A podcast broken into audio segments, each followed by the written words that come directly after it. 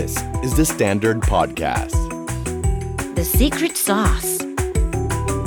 Strategy Clinic กับดรทนายชรินสาร What's your secret? กลยุทธ์ปี 2022 ควรวางอย่างไร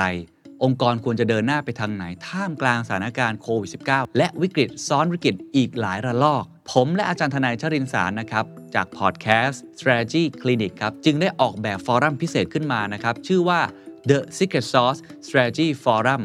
คัมภีร์กลยุทธ์ฝ่าวิกฤตปี 2022 นะครับ เนื้อหาแบ่งออกเป็น 2 ส่วนด้วยกันครับ ก็คือเป็น 8 บทเรียนจาก 8 ผู้บริหารชั้นนำ ส่วนแรกจะเป็นเรื่องของเทรนด์ผู้บริโภค เทรนด์เศรษฐกิจ scenario ฉากทัศน์จะเป็นอย่างไรต่อไป เทรนด์ของการตลาดนะครับ และส่วนที่ 2 ครับจะเป็น ผู้บริหารตัวจริง 5 ท่านเลยนะครับ ที่จะมาแชร์ประสบการณ์ และแอบบอกวิธีคิดของเขาครับว่ากลยุทธ์ที่เขากำลังทำอยู่ตอนนี้ เขาวางโดยอาศัยพื้นฐานอะไรปัจจัยอะไร แล้วเขามองอนาคตอย่างไรบ้างนะครับ8 session ครับ ประกอบไปด้วย state of strategy ครับจากอาจารย์ธนัยชรินทร์สาร วิธีการวาง strategy วันนี้ต้องใช้เครื่องมืออะไร Thailand Economic Outlook ครับ เป็นเทรนด์ธุรกิจ หรือว่าเรื่องของฉากทัศน์เศรษฐกิจว่าจะเป็นยังไงในปีข้างหน้า จากดร.ยรรยงไทยเจริญครับ SCB EIC Consumer Trend ครับผู้บริโภคแห่งอนาคตครับคุณชินตาศรีจินตอังกูรนะครับจากนีลเส็นครับ Media and Communication Trends ครับเทรนด์การตลาดและการสื่อสารที่ถึงจุดเปลี่ยน พี่เอิร์ธอรรถวุฒิเวศรานุรักษ์ Adapter Digital Group ครับ แล้วก็5 Case Study จากนักธุรกิจชั้นนำของเมืองไทยทุกท่านรู้จักกันเป็นอย่างดีครับไม่ว่าจะเป็นคุณช้างธีรพงศ์จันศิริไทยยูเนียน คุณพงษ์ณัฐพงศ์คุณากรวงศ์ SC Asset คุณชาตยาสุพรรณพงศ์ Food Passion หรือ Barbecue Plaza คุ คุณวิชาพูลวรลักษณ์จากเมเจอร์ซีนีเพล็กซ์กรุ้ปคุณศุภจีสุธรรมพันธุ์จากดุสิตธานี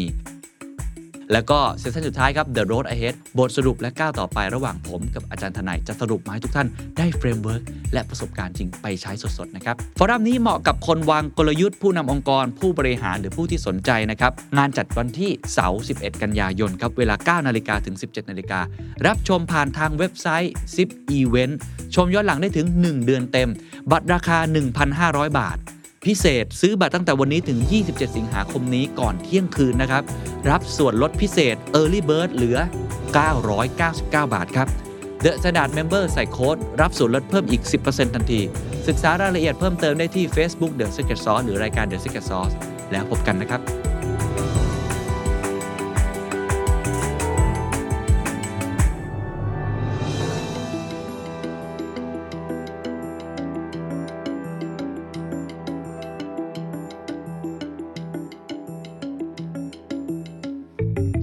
วัสดีครับ สวัสดีคุณผู้ชมทุกท่านนะครับ คุณอยู่กับผมเคนนักครินวรรณกิจไพบูลย์นะครับ นี่คือ The Secret Sauce Live ตอนพิเศษนะครับ พบกันเวลาประมาณ3ามทุ่มกว่าๆในวันจันทร์วันนี้นะครับ หลายคนคงเอ๊ะประหลาดใจนิดนึงนะครับ เพราะว่าวันนี้มีหลายเหตุการณ์บ้านเมืองมากมายเลยนะครับไลฟ์วันนี้เราอยากจะมาคุยกันเรื่องอะไร ปกติเราจะเจอกัน The Secret Sauce เนี่ยส่วนใหญ่จะเป็นช่วงเช้านะครับ จะพูดเรื่องธุรกิจ เศรษฐกิจการลงทุน แล้วก็จะพูดเรื่องของอวิธีการพัฒนาตัวเองในหลากหลายรูปแบบนะครับ แต่วันนี้พิเศษจริง ๆ ครับเพราะทุกท่านอย่างนี้ฮะทุกท่านอาจจะเห็นนะครับว่าช่วงเวลาตอนนี้เนี่ยทุกคนคงกำลังเจอกับสถานการณ์ที่วิกฤตอยู่ ผมคิดว่าตอนนี้เราวิกฤตไม่ใช่ 1 วิกฤตฮะอาจจะ 2 อาจจะ 3 อาจจะ 4 คือวิกฤตมันซ้อนวิกฤตไปเรื่อยๆนะครับหลายคนก็ค่อนข้างที่จะเหมือนกับหดหูนิดๆนะฮะแล้วก็หลายคนเนี่ยรู้สึกว่าจะอาจจะทำให้เรา แต่ละวันเนี่ยโอ้โหก็จะหมดไปเนี่ยมันกำลังใจเนี่ยมันมันยากจริง ๆ แต่ว่าทุกท่านครับยังไงชีวิตก็ต้องเดินต่อไป ท่ามกลางสถานการณ์ต่างๆ ไม่ว่าจะเป็นปัญหาเรื่องโควิดนะครับที่ตอนนี้ก็ยังบอกว่ายังไม่ค่อยคลี่คลายนัก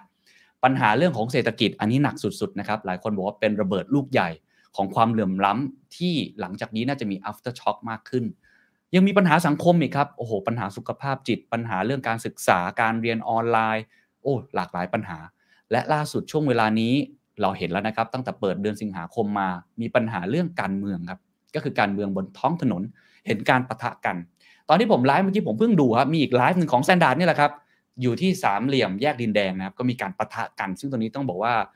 ดุเดือดเข้มข้นมากขึ้นเรื่อยๆนะครับ ระหว่างเจ้าหน้าที่เองหรือว่าฝั่งผู้ที่ไปชุมนุมเองก็ตามที ทุกท่านจะเริ่มเห็นว่าปัญหาหลายปัญหามันซับซ้อนโยงใหญ่กันหมด แต่อย่างไรก็ดีครับ the show must go on ครับ life goes on ครับทุกท่าน ยังไงเราก็ต้องใช้ชีวิต ยังไงเราก็ต้องทำงาน ยังไงเราก็ต้องเรียนหนังสือ ยังไงเราก็ต้องเดินหน้าต่อไปครับ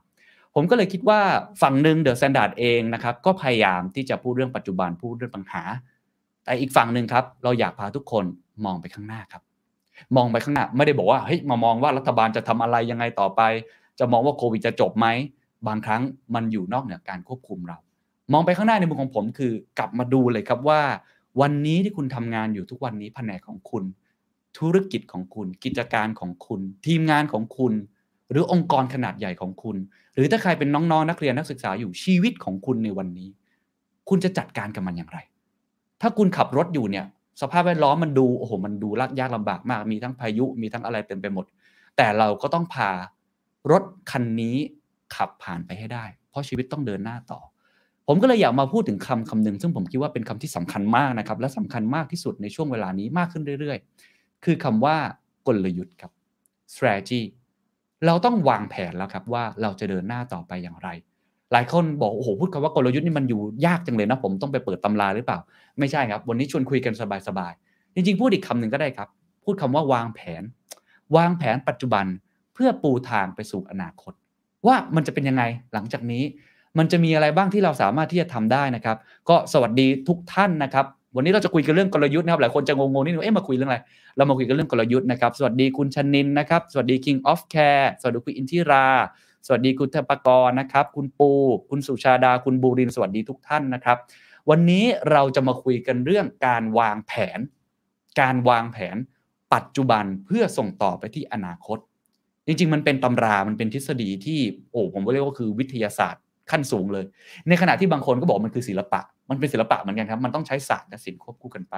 แต่วันนี้เราจะคุยกันสบายๆครับ เราจะคุยกันว่า เราจะวางแผนตัวเองยังไงดี กับสภาวะ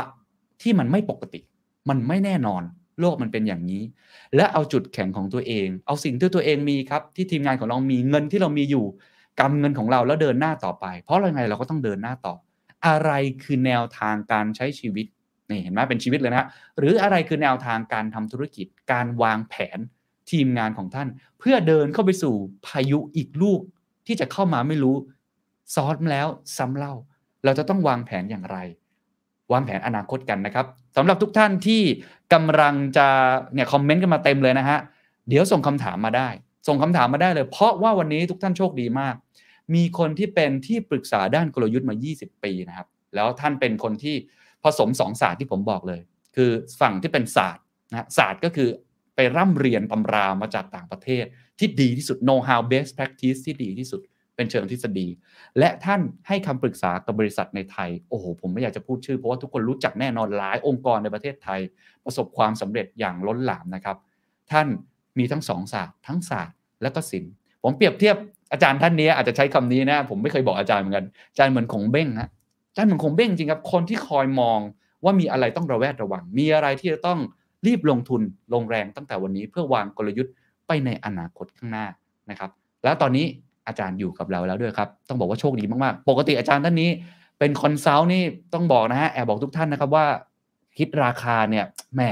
คุ้มค่าเอางี้นะไม่บอกว่าแพงนะแต่ปกติเนี่ยคุ้มค่ากับราคาต้องต่อคิววันจองเพื่อจะได้เป็นที่ปรึกษา แต่วันนี้อาจารย์ยินดีมาให้คำปรึกษากับทุกท่านนะครับ ในวันนี้ลองส่งคำถามมาเรื่อยๆ ได้เลย คุยกันมันสบายๆ แบบนี้นะครับ ตั้งแต่3ามทุ่มเป็นต้นไป ขอต้อนรับอาจารย์ทนายชรินสารนะครับ ที่ปรึกษาด้านกลยุทธ์กว่า 20 ปี แล้วก็เป็นเจ้าของนะครับเพจแล้วก็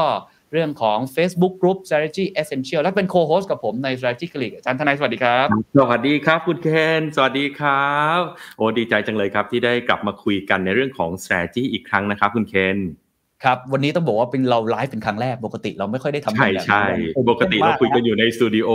นะฮะแล้วเราก็ไม่ได้ไลฟ์ใช่ครับใช่ครับแล้วเราก็มีธีมอะไรบางอย่าง ซึ่งเอ๊ะมันเป็นประเด็นที่เราอยากจะคุยกันเนาะอ่า แต่วันนี้ดูเหมือนกับว่าเราอาจจะต้องเปิดกว้างกันนิดนึงเนาะเพราะเราจะรับคำถามจากทางบ้านด้วย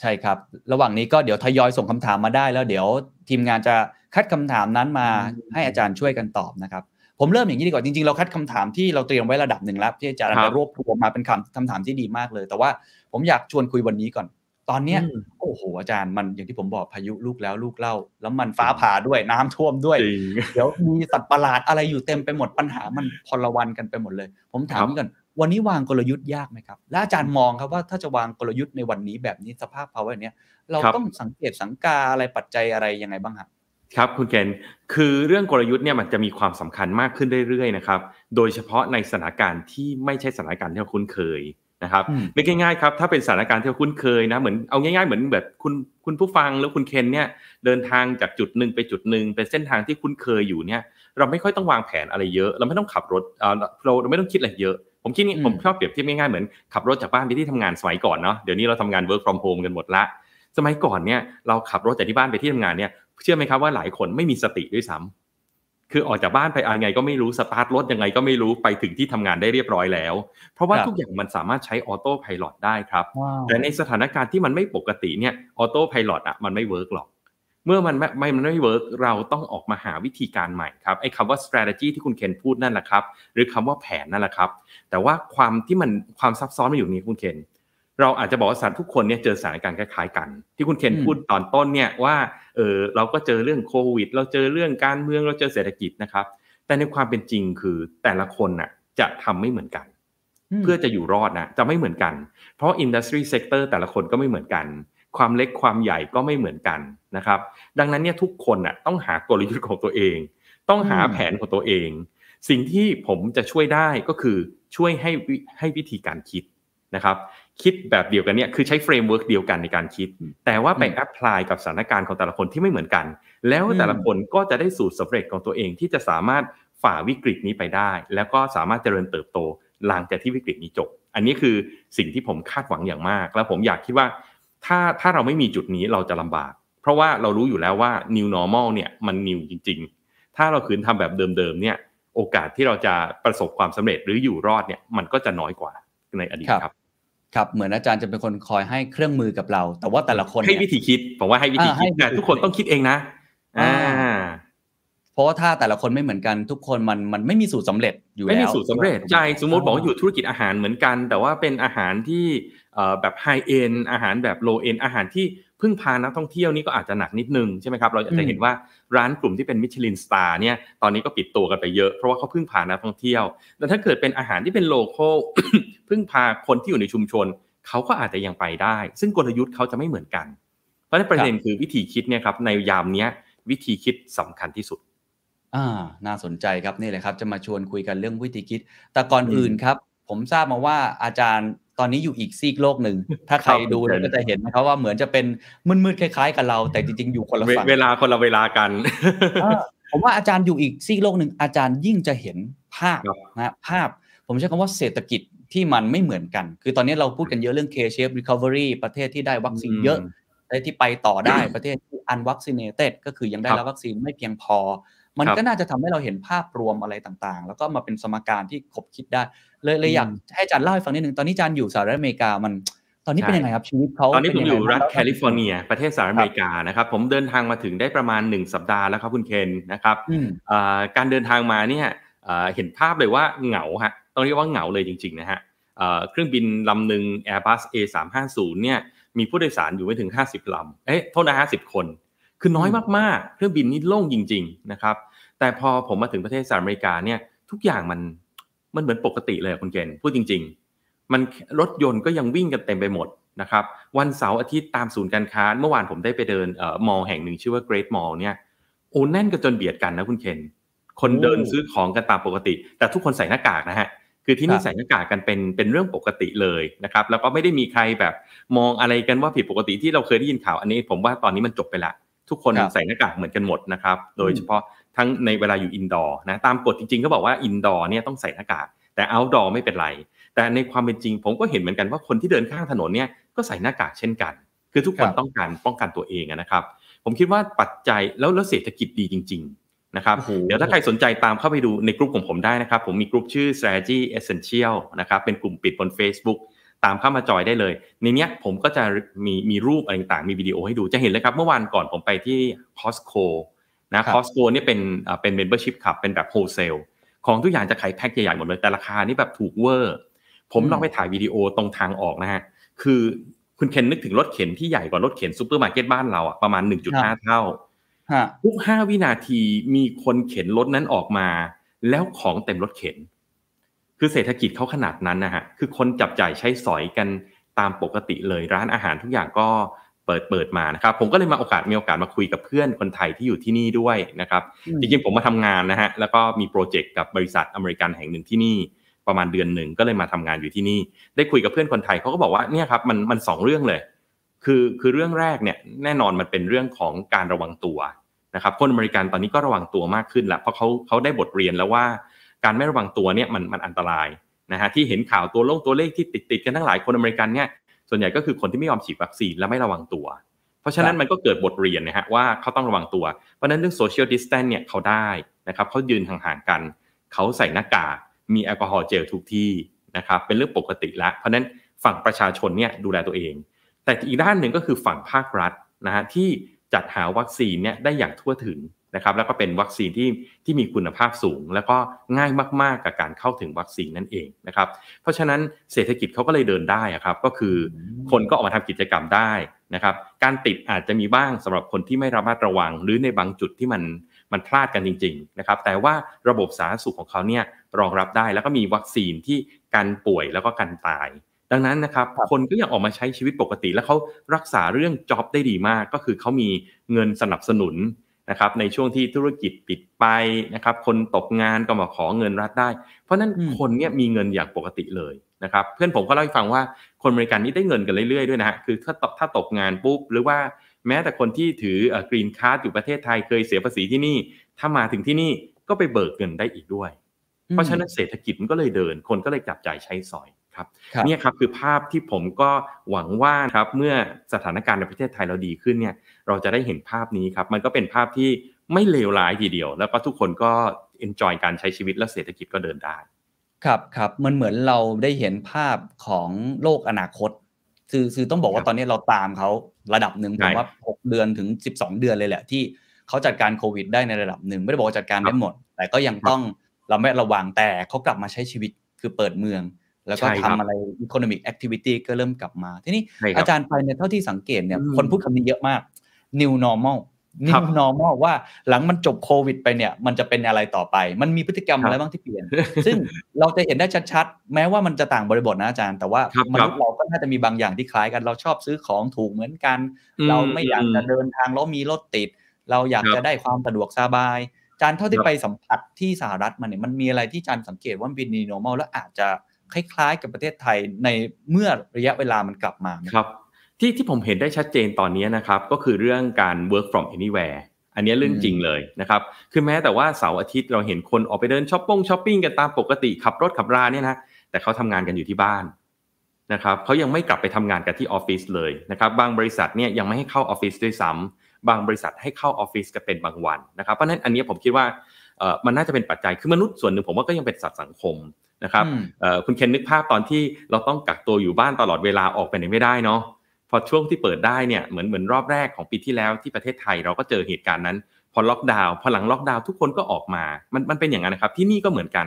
แต่ว่าลักษณะของการทำงานเนี่ยมันกลายเป็นการไปอยู่ทำงานอยู่ที่บ้านมากขึ้นนะครับจริงอยู่ทุกคนบ่นมากเลยนะครับว่ามีความเครียดสูงนะครับเพราะว่ามันมีซูมฟ a ทีกนะครับคุณเคน วันๆก็นั่งอยู่หน้าจอคอมพิวเตอร์นะครับอ่าสองสามคนที่ผมมีโอกาสคุยด้วยเขาบอกว่าปัญหาที่ตามมาเลยก็คือน้ำหนักเพิ่มขึ้นอ่าตื่นเช้ามาก็นั่งอยู่หน้าคอมพิวเตอร์ไม่ได้ไปไหนมาไหนเลย ไม่ได้เดิน ไม่ได้ไปเจอเพื่อนฝูง จบ meeting หนึ่งก็ต่อ meeting หนึ่งมันก็มีหลาย ๆ อย่างครับ แต่ว่าเนี่ยผมคิดว่าเอ่อ new way of working เนี่ยมันมันมันของจริงละแล้วมันอาจจะกลายเป็น work from anywhere เหมือนทุกวันนี้ก็ได้ครับ ผมเองเนี่ยมาประเทศสหรัฐอเมริกานะคุณเกณฑ์แต่ว่าครับผมทำงานสองกะ คือผมผมจะเวลาเวลากลางคืนเราสลับกันเนาะผมผมก็จะทำงานเมืองไทยเนี่ยตอนหนึ่งทุ่มถึงตีสามเวลาอเมริกานะฮะจากนั้นผมก็จะนอนเสร็จแล้วก็ตอนบ่ายผมก็จะทำงานเวลาของทาง US นะฮะแล้วก็จะเป็นอย่างนี้ยครับคุณเกณฑ์แต่ว่าอยู่ที่ไหนก็ได้ อันนี้ผมคิดว่าน่าจะเป็นเรื่องของไลฟ์สไตล์แบบใหม่ แล้วก็ way of working แบบใหม่ อันนี้ที่ที่น่าจะเห็นมากที่สุดส่วนนอกนั้น ผมว่าเราคงรู้ๆอยู่แล้วเรื่องเรื่อง food delivery เรื่อง shopping online เรื่อง e-commerce อะไรเงี้ย ผมว่าอันนั้นเราตามเขาทันแน่นอน เราคนไทยเราชอบอยู่แล้วครับครับ work from anywhere หลังจากนี้ น่าจะเป็น work from anywhere เนี่ยผมว่าขึ้ชัดเจนมากๆเลยครับ เรื่องนี้ครับครับน่าสนใจครับ โอ้โห มี comment แฟนๆอาจารย์มาหลายคนเลยครับ มีคุณอ่าคุณนาซิรีบอกดีใจมาทันฟังสดนะครับ มีหลายท่านนี่ครับ สวัสดีครัชอาจารย์ สวัสดีครับโอ้มีแฟนอาจารย์เยอะนะครับ มีหลายคำถามนะครับ เดี๋ยวฝากกันมาก่อนนะครับ เรื่องของคำถามครับเดี๋ยวรวบรวมให้นะครับ มีโอ้มีท่านหนึงบอกว่า คุณคุณ IBB Member ครับ 11 กันยานี้เจอกันครับ โอ้โห รู้แล้วนะครับโอ้โหว่าเรามี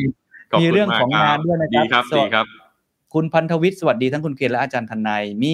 ท่านถามเรื่องกรุ๊ปของอาจารย์นะครับ สามารถติดตามอาจารย์ธนัยได้ที่ไหนบ้าง คุณ King of Care มาช่วยตอบนะครับ Facebook ครับ Group Strategy Essential แก่นกลยุทธ์นะครับครับอะกลุ่มปิดโอเคนะครับ แนะนำเน้นเน้นเน้นว่าเป็นกลุ่มปิดนะครับ ต้องต้องครับเอ่อแอดแอดตัวจอยนิดหนึ่งนะครับ แต่ครับเดี๋ยวนี้เราอยู่อะกันหมื่นหนึ่งหมื่นหกพันคนแล้วครับในกลุ่มนี้ คุยกันเรื่องกลยุทธ์ทุกวันครับสนุกสนานครับ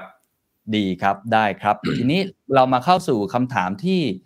เอ่อผมเชื่อว่าอาจารย์คงได้รับคำถามแบบนี้มาบ่อย จริง ๆ ผมเห็นลิสต์คำถามพอสมควรที่รวบรวมมาจากหลาย ๆ คนเลยนะครับ นักธุรกิจผู้ประกอบการอืมหรือคนทำงานเนี่ยเออผมก็เห็นว่าหลาย ๆคำถามเป็นคำถามที่ที่ผมก็ได้รับมาค่อนข้างบ่อยเหมือนกันแล้วก็น่าสนใจ เดี๋ยวเราอาจจะลองลองไล่ลงไปสักทีละคำถาม นะครับได้เลยซึ่งเป็นครับคำถามที่ทุกคนน่าจะถามคล้ายๆกันในช่วงเวลาแบบนี้ครับแล้วหลังจากนั้นเดี๋ยวจะเอาคำถามจากทุกท่านมาให้อาจารย์ช่วยตอบกันสดๆนะครับ ไปคำถามแรกครับคำถามที่ถูกถามบ่อยที่สุดครับเขาถามว่ากลยุทธ์ธุรกิจที่ใช้อยู่ก่อนยุคโควิดครับจะสามารถใช้ต่อหลังโควิดได้หรือไม่ จะรู้ได้อย่างไร เมื่อกี้เราคุยกันเรื่อง new อ่า normal ครับเราบอก work from anywhere แล้วถ้าเกิดว่ากลยุทธ์เราก่อนหน้านี้ เราไม่ได้สอดคล้องล่ะเราทำยังไงดี แล้วครับกลยุทธ์ช่วงนี้นะฮะครับกับหลังโควิด เนี่ย มันจะ sync กันยังไงจะต้องปรับเปลี่ยนมีหลักคิดยังไงครับอาจารย์ครับครับคือกลยุทธ์เนี่ยมันมีความเป็นศิลปะสูงนะคุณเคนมันไม่ใช่แบบว่า เอ้ยเทรนด์มาแล้วเราจะต้องเปลี่ยนเสมอไปนะครับบางอย่างเนี่ยเราก็จะเห็นเลยเอาสมมติผมยกตัวอย่างง่ายๆอย่างประเทศญี่ปุ่นเนี่ยนะครับเขาก็โอ้โหพัฒนาอะไรไปเยอะนะฮะ แต่ถ้าเราไปดูหมู่บ้านในชนบทที่เขายังขายขนมโมจิแบบแฮนด์เมดอะปรากฏเขาก็ยังอยู่ได้นะนักท่องเที่ยวก็ยังชอบนะฮะกลายว่าถ้าเขา industrialize นะเนี่ยแล้วก็ทำเป็นแบบเออ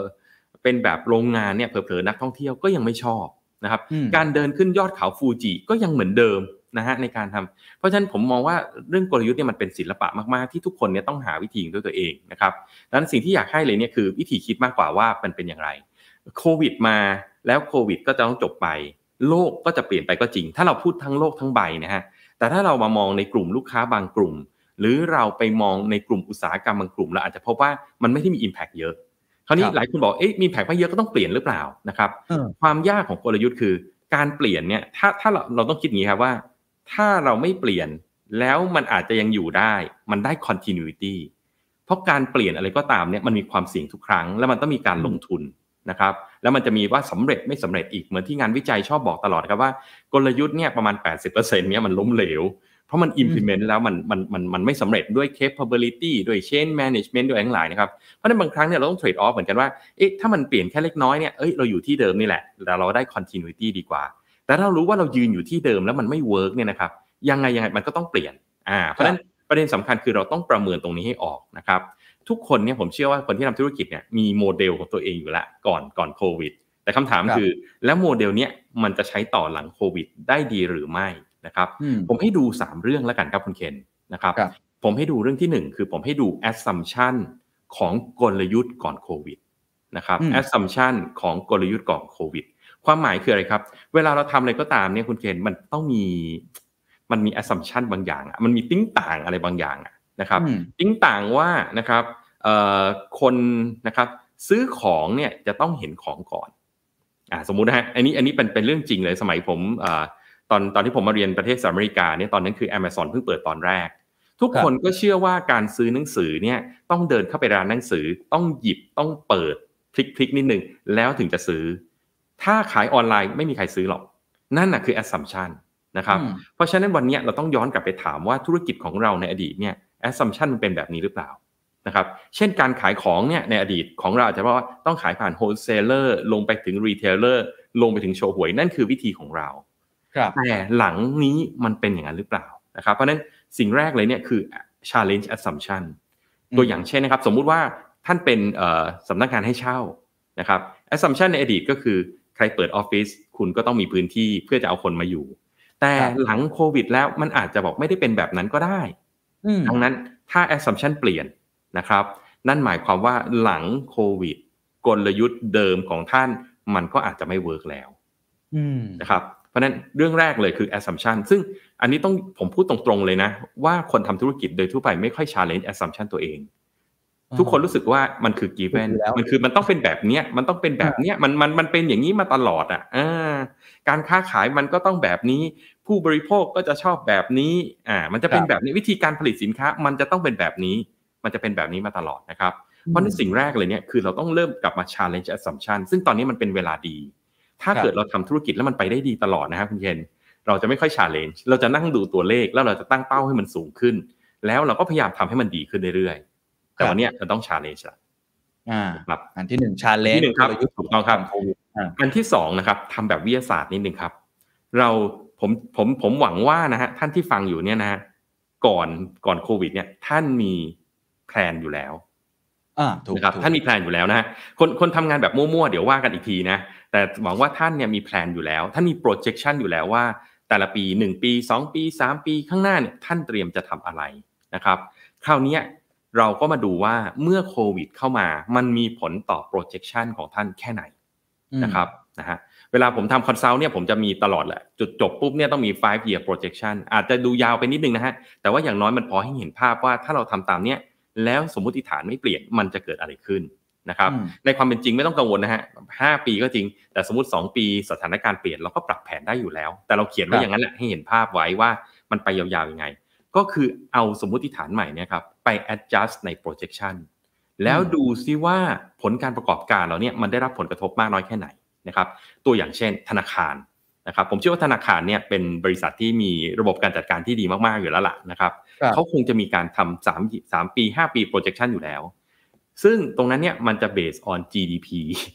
นะครับว่าเศรษฐกิจประเทศจะเป็นอย่างไรนะครับประชาชนรายได้จะเป็นยังไงอัตราวันว่าจะเป็นยังไง ปรากฏตอนนี้ตัวเลขมันเปลี่ยนหมดแล้วฮะใช่ไหมฮะอืมผมไม่ได้อยู่เมืองไทยมาหนึ่งหนึ่งสัปดาห์คุณเคนตัวเลข GDP ปรับลดลงอีกไหมครับตอนเนี้ยตอนนี้ไปถึงไหนแล้วฮะ ยังยังคล้ายๆเดิมอยู่ครับ ยังยังคล้ายๆเดิมตรงๆใช่ไหมประมาณศูนย์ศูนย์แล้วบวกติดลบนิดหน่อยอะไรอย่างนี้ใช่ไหมฮะครับถูกครับ แต่สิ่งที่ผมกังวลมากนะฮะคือพอมีตัวเลขใหม่ออกมาทีไรเนี่ยมันน้อยลงทุกทีนะใช่ใช่เวลามีประกาศอะปรับเนี่ยไม่ว่านะ แต่ขอปรับให้มันดีขึ้นไหมเดี๋ยวนี้มีแต่ปรับแย่ลงนะมันปรับทุกทีปรับทีไรมันดูน้อยลงทุกทีเลย ซึ่งอันนี้เป็นหน้าเรื่องน่าห่วงนะครับ เพราะฉะนั้นนะครับครับเอาตัวเลขเหล่านี้ครับมาใส่ใน projection นะครับตัวอย่างเช่นอืมถ้าท่านเป็นร้านอาหารและมีสาขาจำนวนมากนะครับเอ่อ ท่านก็อาจจะมาดูว่าเดิมผมมีร้อยสาขารายได้ผมจะประมาณนี้ ตอนนี้ในห้างโดนสั่งปิดอะเหลืออยู่แค่นี้ มาได้ออนไลน์อีกเท่านี้มันจะเท่าไหร่นะครับเพราะฉะนั้นอืมดูผลกระทบของสิ่งที่เปลี่ยนแปลงไปเนี่ยครับบน projection นะครับแล้วถ้าเกิดมองเป็น projection แล้วแบบเจอคำว่าโอ้โห เรือหายแล้วครับ เรือหาย ตัวเลขมันออกมาแล้วมันติดลบ มันเคยควรจะติดบวกมันติดลบ มันเป็นการครับส่งสัญญาณแล้วครับ คุณเจนว่าแสดงว่าไอ้กลยุทธ์ก่อน โควิดเนี่ยมันไปหลังโควิดไม่ได้อ๋อมันไปโอเคหลังโควิดไม่ได้เพราะผลกระทบกระต่อผลการประกอบการมันสูงเกินไปนะครับครับเพราะฉะนั้นมันจะเป็นตัวให้เรารีติงแล้วครับนะครับนั้นอืมอ่าอันนี้คือตัวที่สองนะครับ กลับไปครับดู projection อ่านะครับ แล้วก็ปรับพารามิเตอร์ในโมเดลของท่าน แล้วดูซิว่าผลลัพธ์เนี่ยมันเป็นยังไง เพราะว่าฉากทัดมันเปลี่ยนไปแล้วนะครับอืมอะอันนี้ตัวที่สองนะครับครับ ตัวที่สามครับ ลงไปดูที่ business model อืม นะครับกลับไปดูที่ business model เพราะทุกคนที่ทำธุรกิจเนี่ยท่านมี business model แน่นอนนะครับคำว่า business model เป็นคำกว้างๆนะที่เราชอบพูดกันเบาๆท่านนึกอะไรไม่ออกไปที่ business model canvas ก่อนนะนะครับใช้ตัวนี้เลยไอ้เก้ากล่องเนี่ย business model canvas ของคุณ Alexander Osterweider เนี่ยนะครับสิ่งที่อยากจะให้ไปดูคือ ไปดูสิครับว่าองค์ประกอบของ business model ของเราเนี่ยมันเปลี่ยนไปไหมครับนะครับและมันเปลี่ยนอย่างมีนัยยะสำคัญหรือไม่นะครับ ตัวอย่างเช่นนะครับ ตัวอย่างเช่นชแนลของเราอาจจะตายก็ได้นะฮะนะครับอืมช่องทางการค้า เพราะช่องทางค้าปลีกตอนนี้เท่าที่ผมทราบเนี่ยค่อนข้างเดือดร้อนกันไปเยอะเพราะว่าปิดกันปิดตัวกันเป็นกันไปเยอะมากนะครับครับบางคนอาจจะรอดบางคนอาจจะไม่รอด ถ้าเขาไม่รอดเมื่อไหร่นั่นหมายความว่าช่องทางเนี้ยมันจะถูกปิดประตูนะครับอืมหรือว่าถ้าท่านมีซัพพลายเออร์นะครับท่านมีซัพพลายเออร์ซึ่งหรืออาจจะเรียกว่าเป็นพาร์ทเนอร์ก็ได้ ที่คอยช่วยเหลือธุรกิจของท่าน ปรากฏเขาไม่รอดจากวิกฤตรอบนี้ ถ้าครับเขาไม่รอดจากวิกฤตรอบนี้สิ่งที่เกิดขึ้นคือ ท่านก็จะเดือดร้อนเหมือนกันโมเดลของท่านมันจะเริ่มไม่สมบูรณ์ละนะครับอืมไปดูนะครับไล่ตั้งแต่เลยลูกค้ากลุ่มนี้จนลงไหมอ่านะครับเอ่อสมมุติ real estate อ่า real estate เนี่ยจะผมว่าจะได้รับผลกระทบเยอะ เพราะว่าอืมอ่าเท่าที่เห็นภาพเศรษฐกิจแบบนี้เนี่ยคนจะคนจะตกงานกัน พอสมควรเลย รายได้จะลดลง พอรายได้ลดลง แบงก์ไม่ปล่อยกู้ แบงก์ไม่ปล่อยกู้ ซื้อบ้านซื้อคอนโดไม่ได้ นะครับเพราะฉะนั้นพอ customer เริ่มเปลี่ยนปุ๊บเนี่ยมันจะกระทบมากับกลยุทธ์ที่เราใช้อยู่นะครับไล่ไปทีละตัวเลยครับไอ้เก้าตัว 9 ช่องเนี่ยแหละครับหรือแม้แต่สมมติถ้าท่านต้อง Import ของเยอะๆนะฮะวัตถุดิบเนี่ยเป็นการ Import เยอะๆ ปรากฏว่าตอนนี้เงินบาทเริ่มอ่อนถูกไหมครับเงินบาทเริ่มอ่อนไปละเท่าเท่าไหร่แล้วนะคุณเคนผมก็ไม่ได้ตามเหมือนกันก่อนผมออกมาจากประเทศไทยน่าจะประมาณสามสิบสาม จุดห้าอะไรเงี้ยมันแข็งแข็งมันอ่อนอยู่ในช่วงนี้ครับแต่ดอลลาร์แข็งจริงครับช่วงนี้ดอลลาร์แข็งจริงใช่ครับเพราะฉะนั้นหลาย ๆ อย่างเนี่ยเราต้อง import จากต่างประเทศ สมมุติว่าธุรกิจของเรานี่ต้อง import บางอย่างจากต่างประเทศนะครับแล้ว import เป็นดอลลาร์เพราะฉะนั้นค่าใช้จ่ายเราจะขึ้นทันทีละเราก็ต้องมาไล่ดูแล้วครับ เออ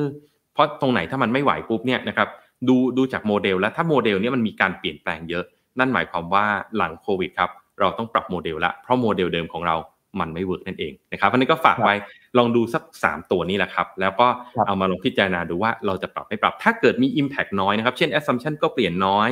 Impact กับ Baseline เราก็น้อยโมเดลเราก็เปลี่ยนไม่มาก นั่นหมายความว่าเราอาจจะยังใช้โมเดลเดิมต่อได้นะครับ ใช้กลยุทธ์เดิมได้ เพียงแต่ต้องทำตัวให้มันรอดให้ได้หลังจนถึงครับโควิดครับครับโอ้น่าสนใจทั้งสามข้อนะครับทีนี้ครับครับผมอยากจะอยากจะเหมือนกับยกตัวอย่างอืม บาง sector บางธุรกิจแล้วกัน แล้วก็เป็นคำถามจากจากคุณผู้ฟังพอดีด้วย อาจจะช่วยทำให้มันเห็นภาพมากขึ้นครับเอาธุรกิจนี้ตอนนี้กระทบสุดๆครับอาจารย์ธุรกิจท่องเที่ยว โอ้โห คือ แม้ว่าจะมีภูเก็ต sandbox อีก50อันตอนนี้ก็ไม่ใช่สามารถจะกลับมาเหมือนเดิมใช่ได้ใช่เนี่ยเนี่ยผมรอเลยนะงานวันที่11เนี่ยผมรอฟังพี่แต้มศุภจีนะดุสิตธานีเนี่ยผมอยากฟังพี่แต้มมากเลยว่าพี่แต้มจะว่ายังไงเนี่ยงานเนี้ยใช่ใช่ใช่อะนะเราครับคุยกันก่อนคุณเคนอะอะเราคุยกันก่อนจริงๆมีงานพิเศษที่เป็นเหมือนกับอ่าผมใช้คำว่าโอมากาเสะนะวันนี้อืมที่เราคุยกันเป็นแค่ซูชิชิ้นเดียวจริงมันจะมีคัมภีร์มีอะไรอีกเยอะแยะแต่ว่าเดี๋ยวเราไปอันนี้ก่อน คุณถ้า น่าจะคุณแตนนะครับ หรือคุณทันนันทชิตผมอ่านผิดขอไปบอกว่าครับอาจารย์บอกว่าหลังโควิด เนี่ยนะครับอืมจะเป็น work from anywhere ทีนี้ in case ของประเทศไทยในด้านที่เกี่ยวข้องกับ tourism industry ประเทศเราพร้อมหรือเหมาะสมในการที่จะรองรับรูปแบบดิจิ t a ลโนแมดนี้ขนาดไหนอะผมผมคิดว่าคำถามนี้อาจจะต้องไปถามภาครัฐ แต่ว่าเอาถามอืมในคนที่ทำธุรกิจท่องเที่ยวแล้วกัน ถ้าครับเราเอาโมเดลเมื่อกี้อย่างที่อาจารย์บอก 3 อย่าง หนึ่งคือดูความท้าทายก่อนท้าทายตัวเองก่อนว่าก่อนโควิดเนี่ยครับมันมันเหมือนครับเดิมไหมหรือเป็นยังไงครับสองโควิด ที่เข้ามาที่เราพูดกันเยอะแยะเนี่ยมันครับเข้ามากระทบ projection ของธุรกิจท่องเที่ยวมากน้อยแค่ไหนในมุมมองของอาจารย์ครับนะอันที่สาม business model ธุรกิจท่องเที่ยวเปลี่ยนไปอืมอย่างไรบ้างอาจารย์ลองยกตัวอย่างน่าจะเป็นคำตอบให้กับคุณแทนด้วยครับ ครับครับคือคือพูดถึง digital nomad เนี่ยนะครับเท่าที่ผมรู้จักนะ ผมเห็นมาพวกเขาเนี่ยมาเป็นสิบปีแล้วนะฮะ เขามาฝังตัวอยู่อุดรธานีบ้างมาอยู่เชียงใหม่บ้างมาอยู่สมุย คือเขามาอยู่แล้ว แต่ตอนเนี้ยเขาอาจจะมีพวกหนึ่งค้างอยู่นะฮะแต่อีกพวกหนึ่งอาจจะกลับบ้านไปนะครับผมคิดว่า digital nomad เนี่ยมันมันเป็นเรื่องก่อนก่อนโควิด ซึ่งมันมันมีมาแล้วแหละมันมีมาแล้วแหละแต่ว่าตัว work from anywhere เนี่ยมันจะเป็นตัวเร่งให้เกิดพวกนี้มากขึ้นนะครับ อย่างวันนี้ผมเองผมก็อาจจะถือว่าผมเป็น digital nomad ได้แล้ว เพราะว่าผมเนี่ยเนี่ยยังให้คุณเคนดูอยู่เลย ผมก็พกไมค์ของผมมาด้วยนะฮะแค่เนี้ยผมก็สามารถที่จะแบบทำงานนะฮะอ่าจากจากจากที่อ่าสหรัฐอเมริกาเนี่ยกับประเทศไทยได้ ผมคิดว่าอันเนี้ยมันมันมีมันมีความเป็นไปได้ แต่ว่าครับการทำอะไรก็ตามนะครับ ภาคธุรกิจเนี่ยเรามี power ระดับหนึ่งนะครับอืมเราช่วยกันได้ระดับหนึ่งนะฮะแต่พลังที่มันสูงกว่านั้นคือภาครัฐนะครับ เพราะภาครัฐเนี่ยมี กฎกติกาที่สามารถส่งเสริมได้นะครับ จะออก BOI จะให้เอ่อสิทธิพิเศษอะไรเนี่ยโอ้มันมีวิธีมากมาย จะให้วีซ่าที่ยาวขึ้นนิดนึงนะครับ เพื่อจะดึงเงินเข้า ซึ่งอันนี้ผมว่ามันสอดคล้องกับเรื่องของค่าเงินบาทที่อ่อนด้วยนะครับอืมเพราะค่าเงินบาทที่อ่อนเนี่ยนะครับถ้าจำได้ตอนวิกฤตปี 40 เนี่ยตอนส่วนหนึ่งที่การท่องเที่ยวบูมขึ้นมามากๆเนี่ยก็เพราะว่าถูกครับค่าเงินบาทอ่อนใช่ค่าเงินบาทใช่อ่อนคนมีถือมา1ดอลลาร์เนี่ยเข้ามาเมืองไทยแลกได้ 40 50 บาท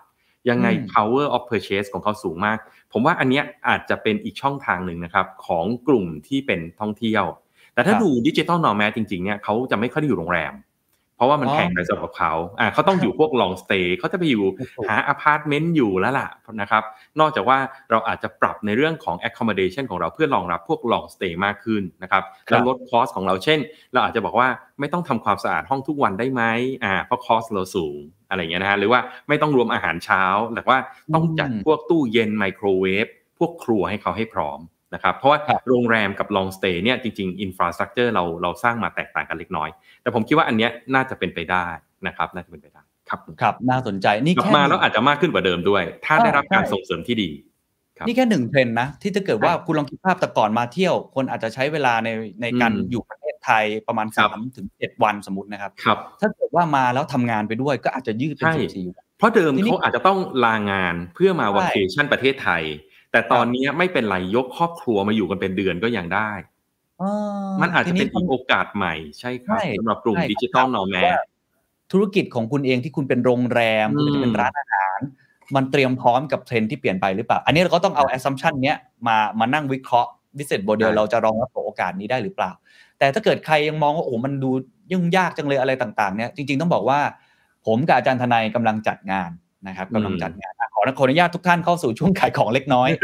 ผมคิดว่าเป็นของที่มีคุณค่านะผมอย่างที่ผมบอกเหมือนโอมากาเกษตรเดี๋ยวทีมงานขึ้นโปสเตอร์ให้นิดนึงนะครับผมกำลังจะจัดงานชื่อว่า strategy forum คือปกติอาจารย์จัดงานแบบนี้ทุกปีอยู่แล้ว แต่ปีนี้มันเกิดโควิดนะครับ เราจะจัดงานชื่อว่า strategy forum นะครับ งานจัดวันที่ 11 กันยายนนะครับทุกท่าน เป็น virtual conference นะครับ แล้วงานนี้เราจะ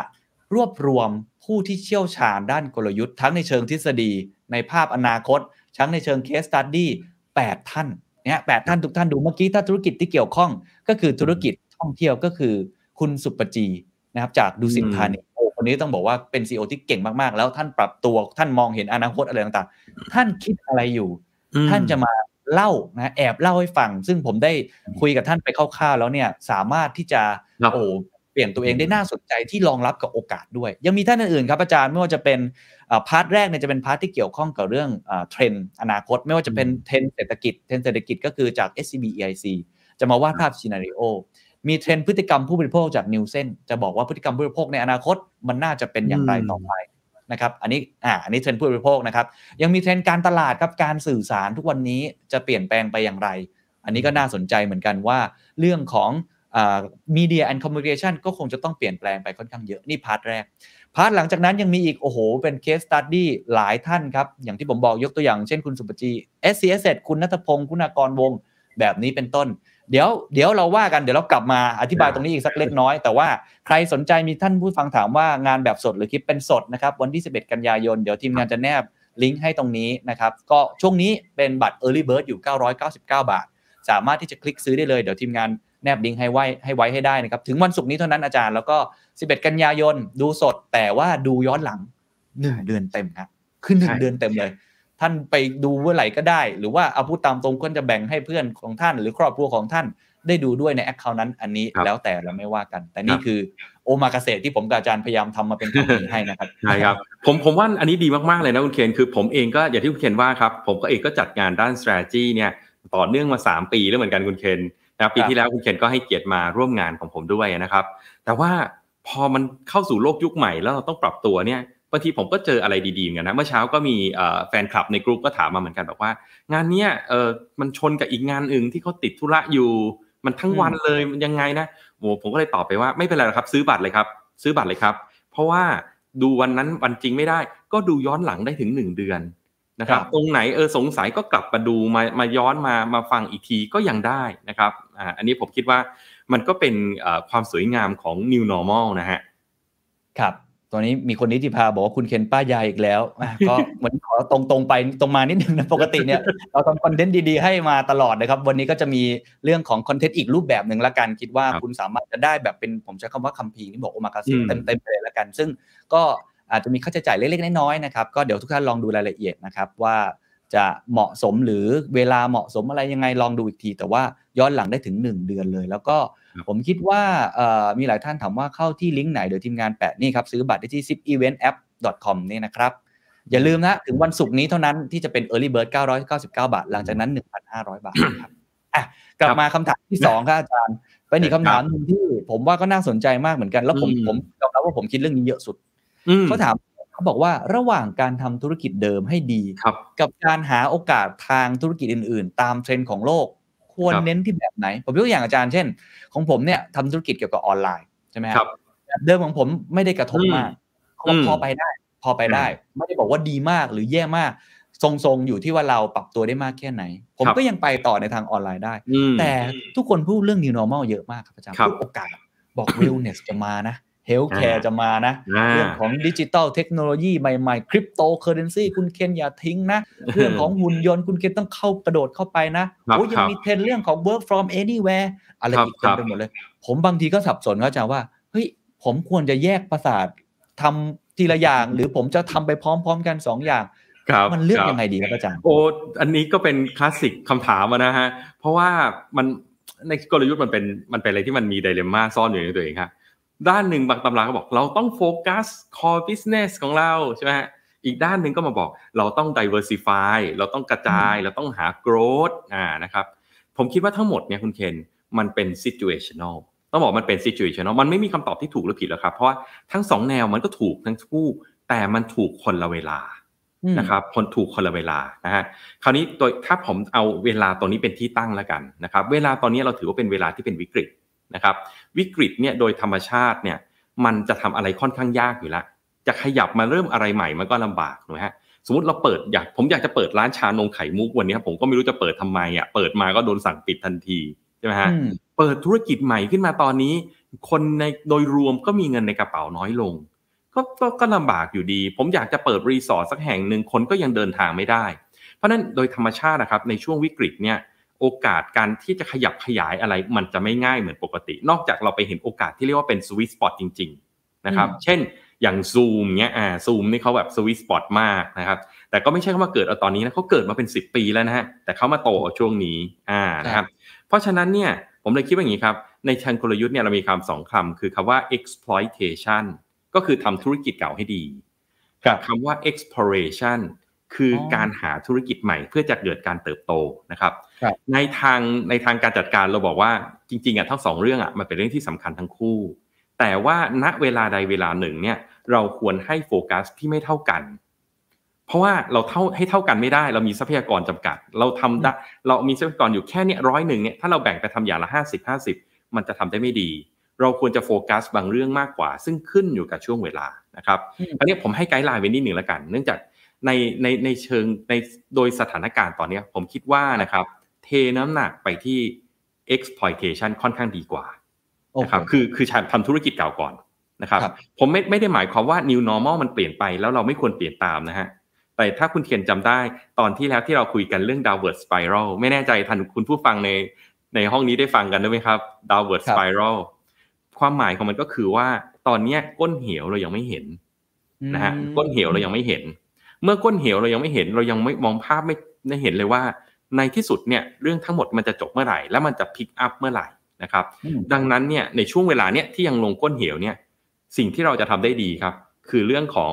exploitation ก็คือจัดการธุรกิจเดิมเนี่ยให้ดีขึ้นนะครับไปเรื่อยๆก่อนนะถือว่าเรียกเรียกว่าเลี้ยงประคองตัวแล้วกัน อย่างน้อยมันก็มีฐานลูกค้าเก่า มีความสามารถในการผลิตเก่า มีทีมงานที่มีความสามารถพร้อมอยู่แล้วนะครับ เก็บตรงนี้ไปก่อนนะครับ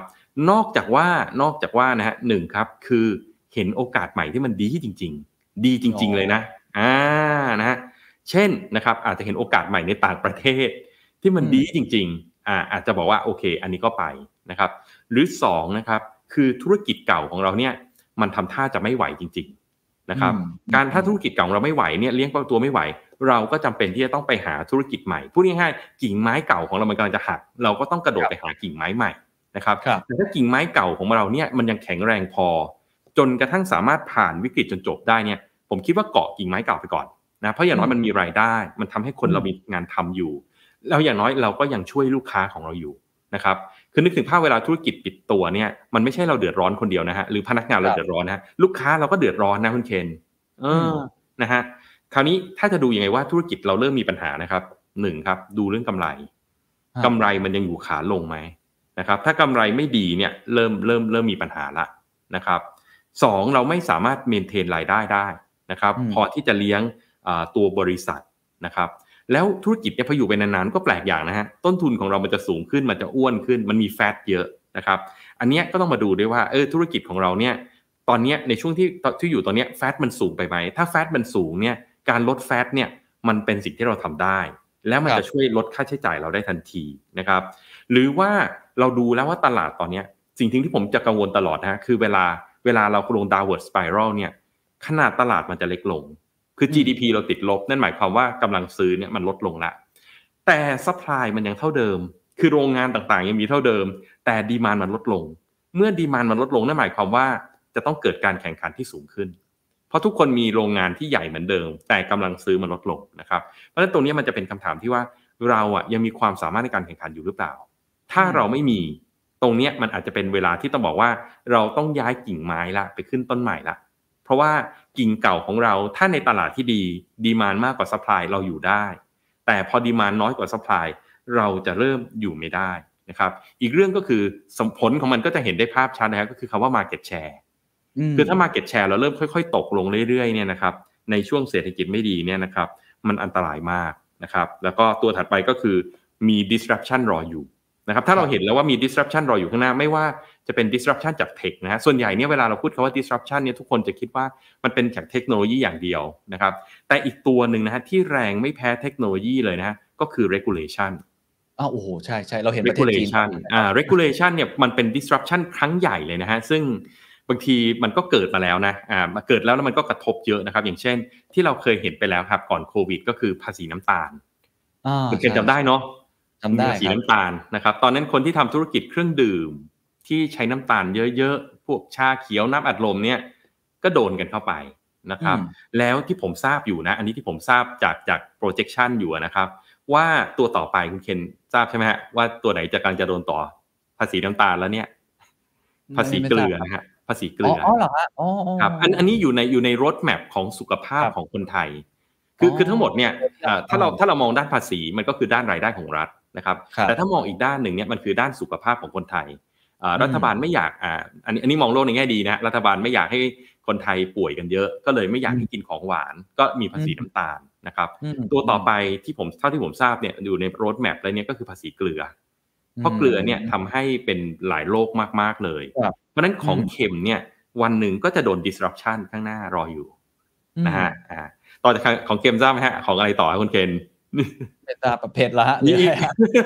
ของเผ็ดที่คงไม่ได้ เพราะว่าอันของเผ็ดนี่มันเอกลักษณ์ของประเทศไทยนะฮะคือของมันฮะคุณเคนอ๋อโอ้อันนี้ต่างประเทศก็เน้นมากๆเออใช่ใช่ใช่ฮะของหวานมาแล้วของหวานโดนไปแล้วภาษีน้ำตาลของเค็มครับพวกเนี้ยครับถ้าเราอยู่ในธุรกิจที่เราต้องอยู่เกี่ยวกับเรื่องความเค็มและความอืมมันเนี่ย เราอาจจะต้องเริ่มเตรียมใจเล็ก ๆ น้อยๆแล้วว่า เอ้ย เราจะโตต่อไปไหมหรือเราจะหากิ่งไม้ใหม่ในการ diversify ไปนะครับเพราะฉะนั้นอืมถ้าตอบคำถามเร็วๆนะฮะใน short term เนี่ยในสถานการณ์ที่มันไม่ค่อยดี ถ้าไม่ได้เจอโอกาสดีมากๆ หรือว่ามีความจำเป็นมากๆเนี่ยเกาะกิ่งไม้เดิมไปก่อน เพื่ออืมเพื่อประคองให้ธุรกิจยังไม่ไม่ไม่ต้องปิดตัวลงไปนะครับครับแต่ถ้าเกิดเห็นเครื่องมือเอ่อแต่ถ้าเห็นสถานการณ์นี้ผมว่าเนี่ยก็อาจจะต้องอืมเริ่มมองกิ่งไม้ใหม่ได้แล้วนะครับครับและต้องประเมินด้วยตัวเองครับ ครับประเมินด้วยตัวเองว่าตอนนี้อืมกิ่งไม้ที่เราอยู่เนี่ยมันเป็นยังไงอย่างหลากหลายอาจารใช่ย์ที่มันบอกเริ่มผุพังไหม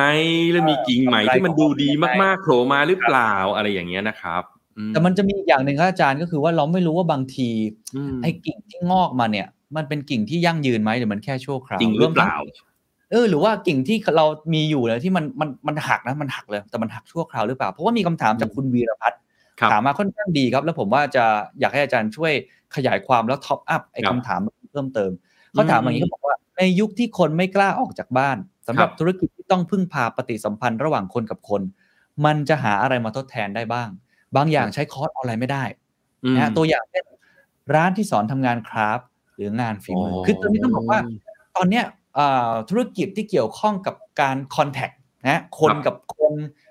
มันมันไปไม่ได้เลย เพราะว่ามัน contactless ทุกอย่างธนาคารก็ต้องใช้ QR code ไปช้อปปิ้งเนี่ย คนละครึ่งกันทั้งนั้นแหละฮะใครจะมาครับใช้เงินสดเนี่ยมองหน้ากันแล้วก็เพราะทุกคนกังวลถูกไหมครับฮะครับธุรกิจอะไรต่างๆ ที่รวมเป็นคนเยอะๆเนี่ยกังวลไปครับหมดแต่อาจารย์ครับบางคนก็บอกว่าเฮ้ยแต่ถ้าเราสามารถที่จะฉีดวัคซีนได้เยอะอะมองอย่างสหรัฐอเมริกาอืมอืมอืมอืมซึ่งประเทศไทยก็คงเดินไปถึงจุดนั้นอาจจะเร็วจะช้าก็ว่ากันไปอะครัฮะบแล้วเราเราจะมองยังไงดีว่า เออไอ้กิ่งไม้เนี่ยมันหักชั่วคราว ตอนนี้มันทำอะไรไม่ได้ถูกไหมครับร้านนวดนวดไม่ได้ แต่ครับเฮ้ยเดี๋ยวมันก็ต้องกลับมา เพราะฉะนั้นเราครับยังอยู่เรายังจะอยู่กิ่งอ่าเดิมไหมหรือว่าเราจะมองไปกิ่งใหม่เลย อันนี้เราจะดูยังไงบางเทรนด์ครับแบบเนี้ยครับ อันนี้ผมว่าคิดว่าเราเราเคยคุยกันไปบางครั้งแล้วล่ะคุณเคนที่ผมชอบใช้คำว่า system thinking นะครับอืมเราดู system thinking ระบบในโลกมันมี 2 ประเภทเท่านั้นเองครับ balancing ครับ process กับ reinforcing process นะฮะอืม balancing process หมายความว่า ถ้ามันเกิด disruption คือมันมีเกิดโควิดขึ้นเนี่ย มันจะมีแรงดึงกลับ มันจะมีแรงดึงกลับอะตัวอย่างเช่นนะครับ ถ้าเราจำได้ตอนล็อกดาวน์ครั้งแรกเมื่อปีที่แล้วเนี่ย ทุกคนอึดอัดมากเลยแบบ ไม่ได้กินข้าวนอกบ้านไม่ได้ไปเที่ยว พอปลดล็อกดาวน์ปุ๊บบึ้มกลับทันทีผมใช้คำว่าบึ้มกลับทันที อันเนี้ยมันคือสิ่งที่เรียกว่า balancing process นะฮะอ๋อ balancing process เหมือนที่อเมริกาเลยครับ คนอเมริกาช่วงที่ผ่านมาเขาก็โดนเหมือนกันโดนล็อกดาวน์โดนอะไรเงี้ย พอเปิดได้ปุ๊บเขาก็ออกช้อปปิ้งกันเต็มที่นะครับอืมอันนี้ balancing process เพราะฉะนั้นถ้าถามว่าอย่างธุรกิจนวดเนี่ยซึ่งเป็นเอ่อต้องต้อง contact กันจริงๆเนี่ยผมมองว่านะ มันเป็น balancing process อืมคุณเคนอยากกลับไปนวดไหมโอ้คิดถึงมากเลยครับมากมากโอ้ปวดเมื่อยไปหมดแล้วเนี่ยใช่นะเรายิ่ง work from home นั่งอยู่กับเก้าอี้เนี่ยเรายิ่งปวดหนักเพราะฉะนั้นอันเนี้ยมันคือ balancing process แต่มันจะต่างกันกับ reinforcing process ครับที่มันจะทำให้เกิด new normal ถาวร ซึ่งเนี่ย จริงๆ ผมก็ตั้งใจมากนะคุณเคนต้องขอบคุณมากเลยคุณเคนที่คุณเคนเชิญเอ่อคุณคุณวิชาเนาะอ่าคุณวิชาคุณวรลักษณ์เออเพราะว่าคุณวิชาเนี่ย คุณวิชาเนี่ยจะเป็นตัวอย่างที่จะผมก็อยากฟังกับแกจากท่านมากๆเลยครับว่าไอ้ตกลงแล้วธุรกิจโรงหนังเนี่ย มันเข้าสู่ balancing process หรือมันจะเข้าสู่ reinforcing process โอ้อาจารย์นั่นหมายความว่าคนเนี่ยเปลี่ยนพฤติกรรมไปอย่างถาวรครับแล้วท่านได้ปรับโมเดลอย่างไร อันนี้ผมว่าเป็นอะไรที่ ผมว่าวันที่ 11เนี่ยเราต้องตั้งใจฟังกันมาก ๆ เลยเนี่ย ใช่ครับนะครับ เดี๋ยวเดี๋ยวทีมงานขึ้นโปสเตอร์นิดนึงนะฮะเราจะเห็นเลยว่าบุคคลที่เราเลือกมานะครับครับนอกเหนือจากจะเป็นลักษณะแบบเชิงทฤษฎีแล้วเนี่ยอืมยังมีคนที่เจอวิกฤตจริงนะเราเราใช้คำนี้ผมใช้คำนี้กรณีอืมศึกษาจากการวางแผนกลยุทธ์ฝ่าวิกฤต คือถ้าคนที่เอาผมพูดตามตรงสมมุติคนทำธุรกิจแบบซูมอะคนทำธุรกิจแบบโลจิสติกอะอันเนี้ยอืมเราเห็นว่า เขาได้ผลบวก แล้วเขาทำมานานแล้ว แล้วเขามองเห็นเทรนด์อนาคต แต่บางธุรกิจอย่างเช่น โรงหนังครับอาจารย์ทุกท่านลองคิดภาพตามแล้วทุกท่านคิดตามผมนะโรงหนังเนี่ยแทบจะเป็นท้ายสุดเลยที่จะได้เปิด เพราะมันต้องไปรวมตัวกันเยอะแยะ แล้วถามว่าครับโรงหนังมันเป็นกับปัจจัยสี่พื้นฐานไหมเอาว่ากันตามตรงมันเป็นอาหารใจอะมันเป็นเรื่องอ่าความสุข แล้วตอนนี้ยังมีทางเลือกใหม่อีกด้วย ดูที่บ้านก็ได้ถูกโอ้ streaming Netflix Disney Plus Amazon Prime Viu โอ้โห มันกี่เจ้าเนี่ย แล้วคนก็ ผมว่าไม่แน่ใจว่าพฤติกรรมของคนเนี่ยอืมเขาจะเหมือนไม่ได้ดูหนังนานๆ ก็อาจจะคุ้นชินหรือเปล่า มันไม่เหมือนกินข้าว กินข้าวเนี่ยยังไงเรายังอยากเป็นเพื่อนมนุษย์นะ social animal นะอาจารย์ผมครับยังมองใช่ว่าครับยังไงปิ้งย่างเนี่ยโอ้โหกลับมาแน่ แต่โรงหนังเนี่ย กลับมาไหมอันที่หนึ่งอันที่สองถ้าไม่กลับมาอืมคุณวิชาพูลวรลักษณ์ทำยังไง คุณวิชาไม่ได้ไม่ได้มามาให้สัมภาษณ์แบบนี้บ่อยๆ พูดบ่อยๆ ซึ่งอ่าผมได้ครับได้ได้คุยกับเขาไปคร่าวๆแล้ว โอ้โห ต้องบอกว่า น่าสนใจผมบอกเลยว่ามีกลยุทธ์หลายอย่างหลาย C ตัวอักษรหลาย C ที่โผล่ขึ้นมามีอะไรหลายอย่างที่หวือหวาผมบอกได้เลยหวือหวาแล้วคุณวิชาเนี่ยถ้าใครได้อ่านเนี่ยจะเห็นนะครับว่าช่วงช่วงสองสามเดือนที่ผ่านมีข่าว มีข่าว ต้องบอกว่าเครือเมเจอร์เนี่ยจริงๆเขาถือหุ้นใหญ่อยู่นะครับกับเอ่อ SF SF คือสยามฟิวเจอร์ Siam Future อ่าครับใช่ที่ทำเรื่องของเมกะบางนานะฮะอืมเขาขายไปนะครับให้กับกลุ่มเซ็นทรัลพัฒนาไป คุณวิชาบอกผมว่านี่แหละคือกลยุทธ์วิชาตัวเบา เพราะว่าแกแกไปต่อยากอย่างที่อาจารย์สอนผมเลยคือต้องเอาเงินสดเข้าตัวเข้ามาให้ได้อืมเพื่อครับที่แกจะได้มีมีกำลังวังชา มีต้นทุนไปทำอะไรสักอย่างหนึ่งแต่แกจะทำอะไร อันนี้ต้องไปติดตามกัน ต้องไปตามกันในงาน strategy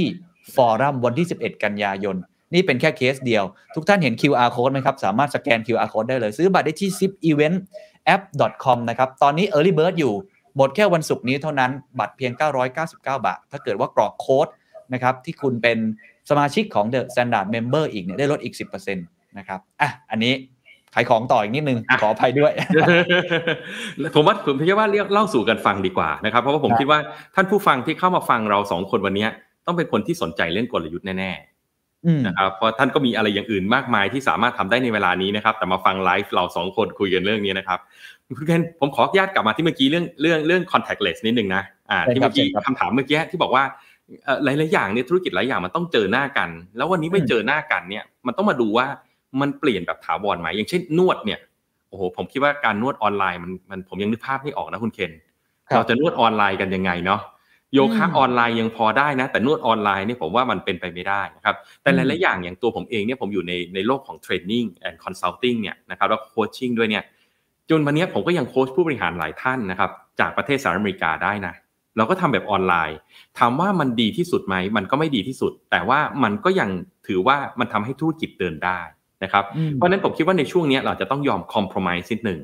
แล้วก็เอาอิมเอาเทคโนโลยีกลุ่มดิจิตอลเนี่ยเข้ามา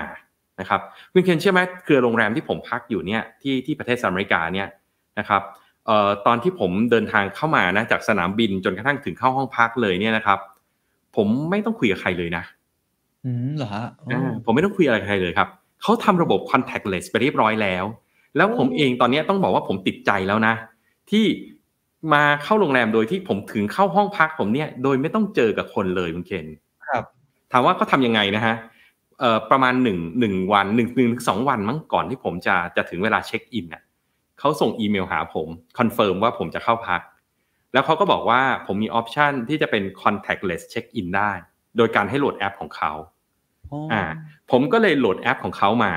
นะครับนะฮะอ่าไม่ไม่ไม่บอกเครือแล้วกันนะเดี๋ยวไปตามดูในกลุ่มผมแล้วกันนะ เดี๋ยวจะหาว่าโฆษณาอีก เดี๋ยวเครือโฆษณาเครือนี้ไม่โฆษณาเครือนั้นเดี๋ยวเขาจะมาโกรธผมคืออย่างเงี้ยเขาให้โหลดแอปนะครับพอโหลดแอปเสร็จปุ๊บนะครับคุณเคนในแอปเนี่ยนะ เขามันมีภาพขึ้นมาเลย เหมือนเหมือนมีฟลอร์แปลนเลยอะครับ เหมือนเวลาเราจองตั๋วเครื่องบินแล้วเลือกที่นั่งอะ ผมจิ้มห้องได้เลยอะ ว่าผมจะพักห้องไหน อ่า พักห้องไหนนะครับ จากนั้นเขาก็ถามผมต่อว่า ผมจะถึงประมาณกี่โมงนะครับ เพื่อเขาจะได้เตรียมห้องพักไว้ให้พร้อมนะครับ จากนั้นเนี่ยเขาก็บอกว่าผมจะ request digital key ไหม digital key ความหมายคือ ผมจะสามารถเปิดบลูทูธจากมือถือของผมครับ แล้วแตะประตูหน้าห้องแล้วเข้าห้องได้เลย โอ้โห เพราะฉะนั้นพอเขาเตรียมห้องให้ผมเสร็จปุ๊บเขาก็ส่ง digital key มาที่ผมในแอปโอ้โหมันก็จะเห็นเลยว่าดิจิตอลคีย์ is ready อ่านะฮะเพราะฉะนั้นพอผมมาถึงที่โรงแรมปั๊บผมก็ลากกระเป๋าผ่าน front desk ได้เลย ขึ้นห้องพักได้ทันที พอถึงหน้าห้องปุ๊บ ผมก็เอามือถือแตะที่ตัวประตูหน้าห้องเปิดล็อกเข้าห้องได้เลยโอ้โห contactless ทั้งระบบ คำถามคือเมื่อผมเจอแบบเนี้ย ผมจะอยากกลับไประบบเดิมไหม ผมคิดว่าผมไม่เอาละผมไม่เอาละเพราะว่าการมี contact กับคนมันไม่ได้ add value อะไร ซึ่งไม่เหมือนกับการนวด ใช่คือคือต้องบอกว่าจริง ๆ การ contact กับคนบางบางอีเวนต์มันมันจำไม่ได้เป็นมี add value ใช่แต่บางบางอีเวนต์ไม่ได้มี add value แค่ใช่คนมันเป็นมันใช่เป็นเครื่องมือหนึ่งในการที่เราสามารถ transaction ได้หรือครัเป็นบเครื่องมือในการทำให้เอ่อกิจกรรมนั้นมันประสบความสำเร็จใช่เพราะฉะนั้นส องอย่างนี้ต้องต้องแยกให้ออก แยกออกนะคจารับกกัน ซึ่งบางทีเราไม่เคย challenge ในอดีต นั้นมันคือ default ในอดีตว่าเรื่องนี้ต้องใช้คน อย่างเช่นเราไปร้านอาหารต้องมีคนเสิร์ฟใช่แต่จริงๆมันอาจจะไม่ผใช่ default ก็ได้คุณเคนใช่ใช่อย่างอย่างทุกวันนี้ถามว่าธนาคารอย่างเงี้ยอาจารย์อืมผม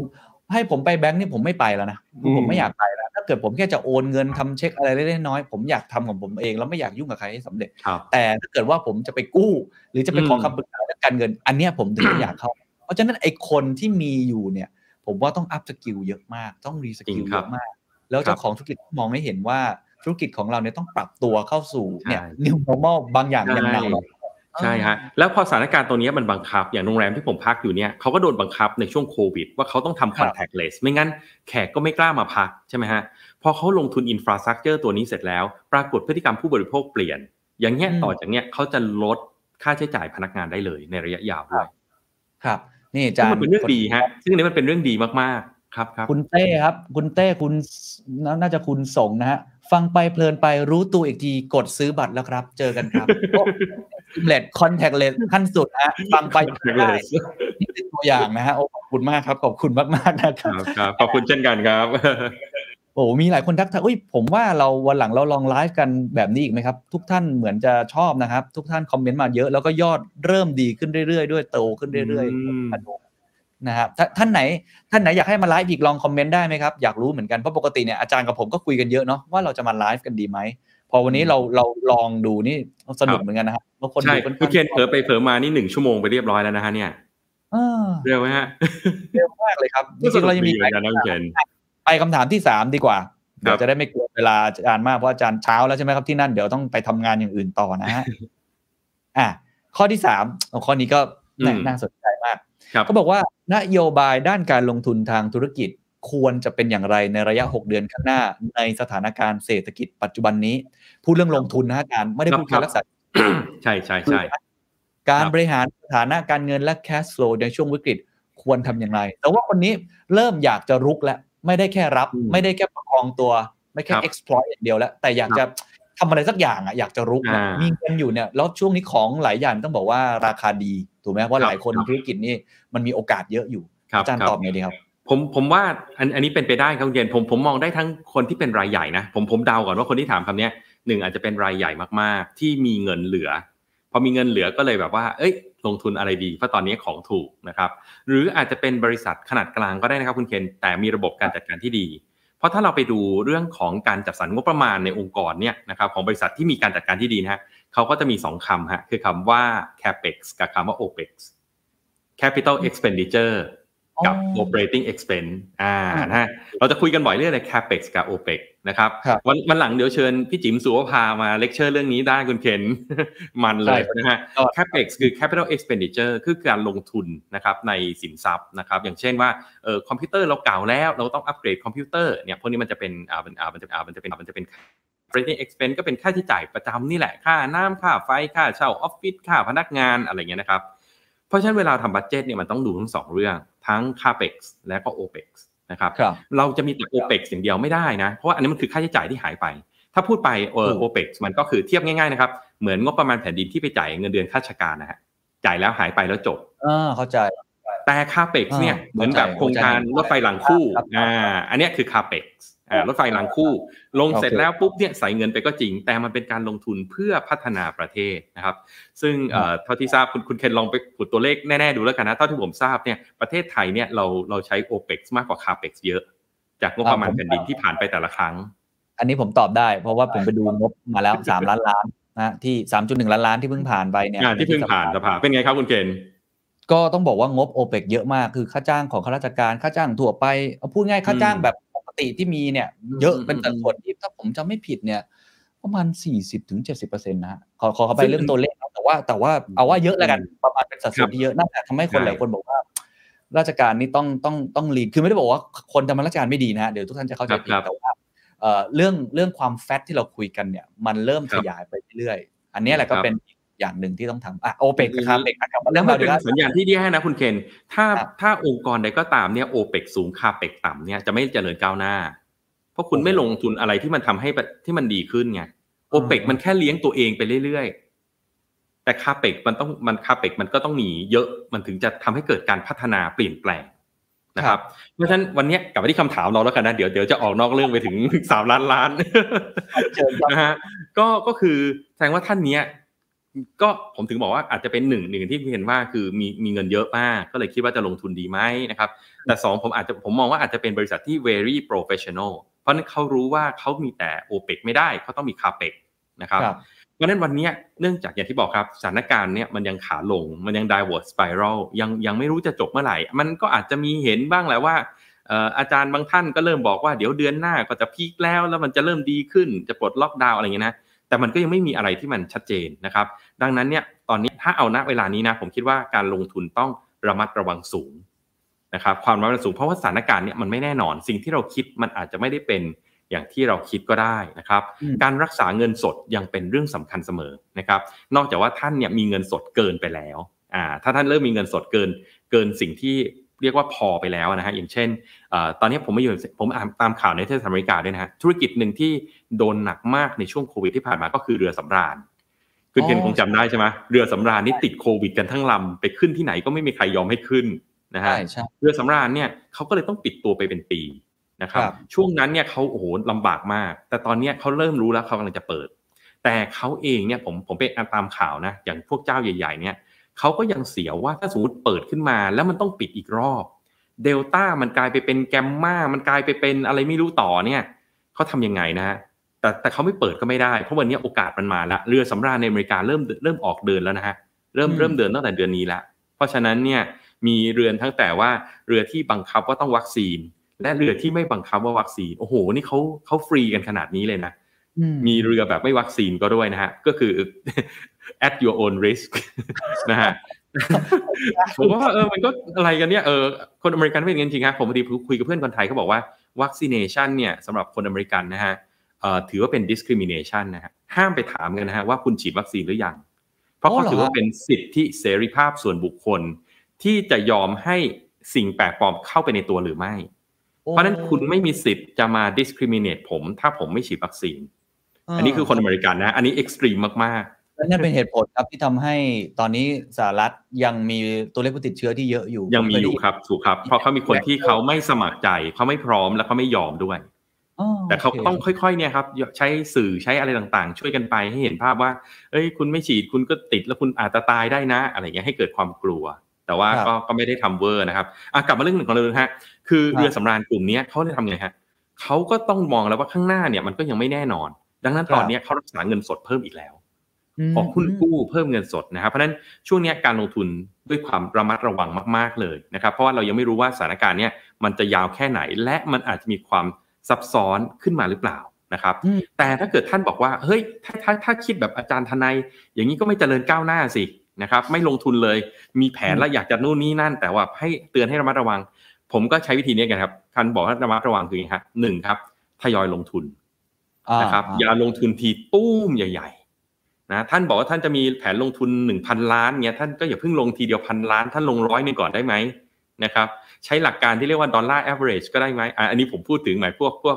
personal finance ด้วยนะฮะอ่าค่อยๆลง ท่านอย่าลงตุ้มเดียวเยอะๆนะครับเพราะว่าถ้าเกิดสมมติมันพลิกล็อกขึ้นมาเนี่ยเออท่านเดือดร้อนนะครับท่านค่อยๆลงและค่อยๆ ดูไปเรื่อยๆ ดูสัญญาณว่ามันดีขึ้น ถ้าดีขึ้นลงต่อดีขึ้นลงต่อดีขึ้นลงต่อ เหมือนหุ้นนะฮะซื้อเข้าไปก่อน ถ้ามันดีขึ้นลงต่อดีขึ้นลงต่อพอมันหยุดลงก็จบตรงนั้นแล้วก็ขายทิ้ง อ่า อย่างนั้นแหละ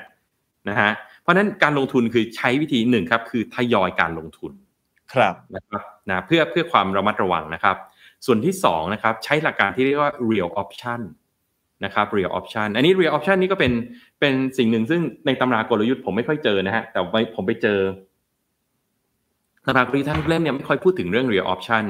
แต่ผมครับไปได้ความรู้มาตอนที่ไปเข้า executive program ที่วอร์ตันครับนะครับวอร์ตันเนี่ยเขาเก่งมากเรื่อง business และเก่งมากด้าน finance เขาเลยเอาอ่า finance เนี่ยมาช่วยของกับกับกับ business นะฮะครับหลักการ real option เนี่ยสอนเราว่านะครับคือขอให้เรามี option เสมอฮะ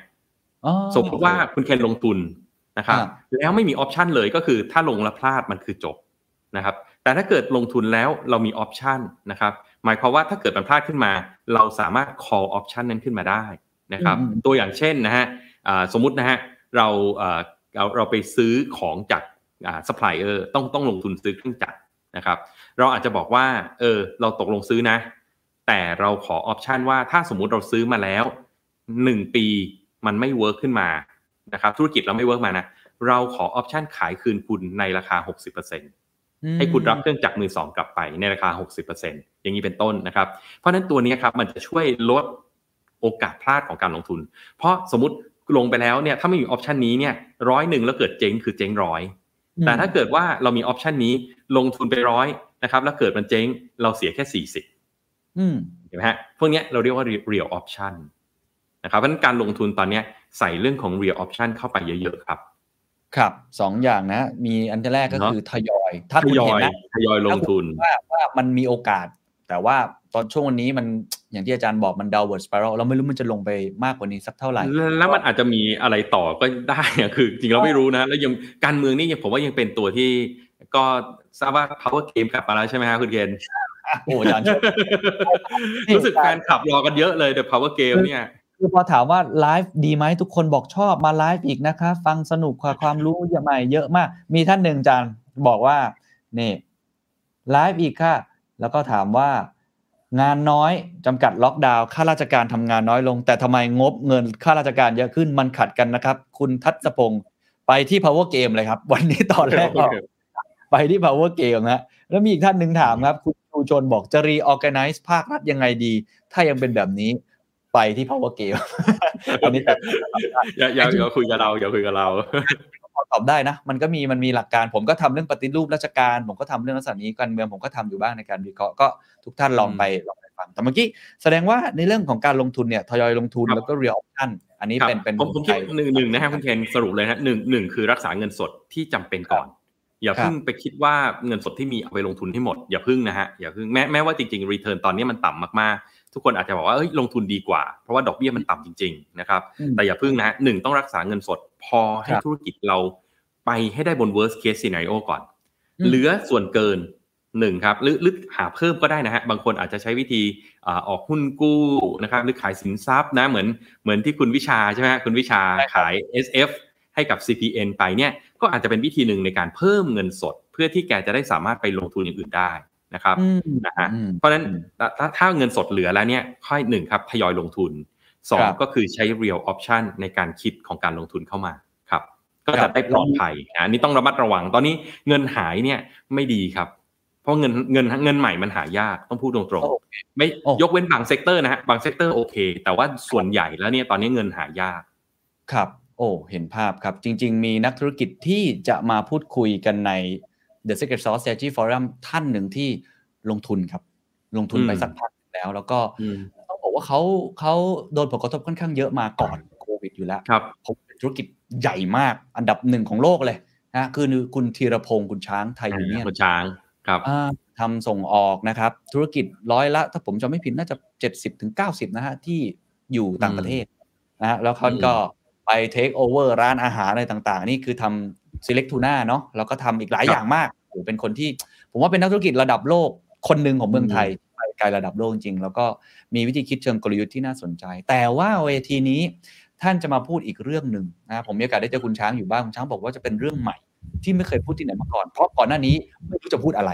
เพราะเรื่องครันี้บเป็นเรื่องใหม่จริง ๆ แต่ตอนนี้เรื่องใหม่ที่แกทำเนี่ยมันเริ่มเห็นผลแล้ว มันเริ่มผลิดอกออกผลครับอาจารย์ คือแก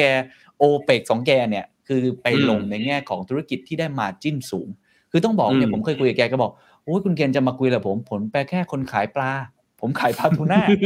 มาจิ้นมันน้อย ผมบอกโอ้โหอ่าแต่แต่คุณ economy of scale เยอะมาก แต่เขาโอ้บอกโหว่าโอ้มาจิ้นปลาทั่วโลกเลยนะครับ คุณธีรพงศ์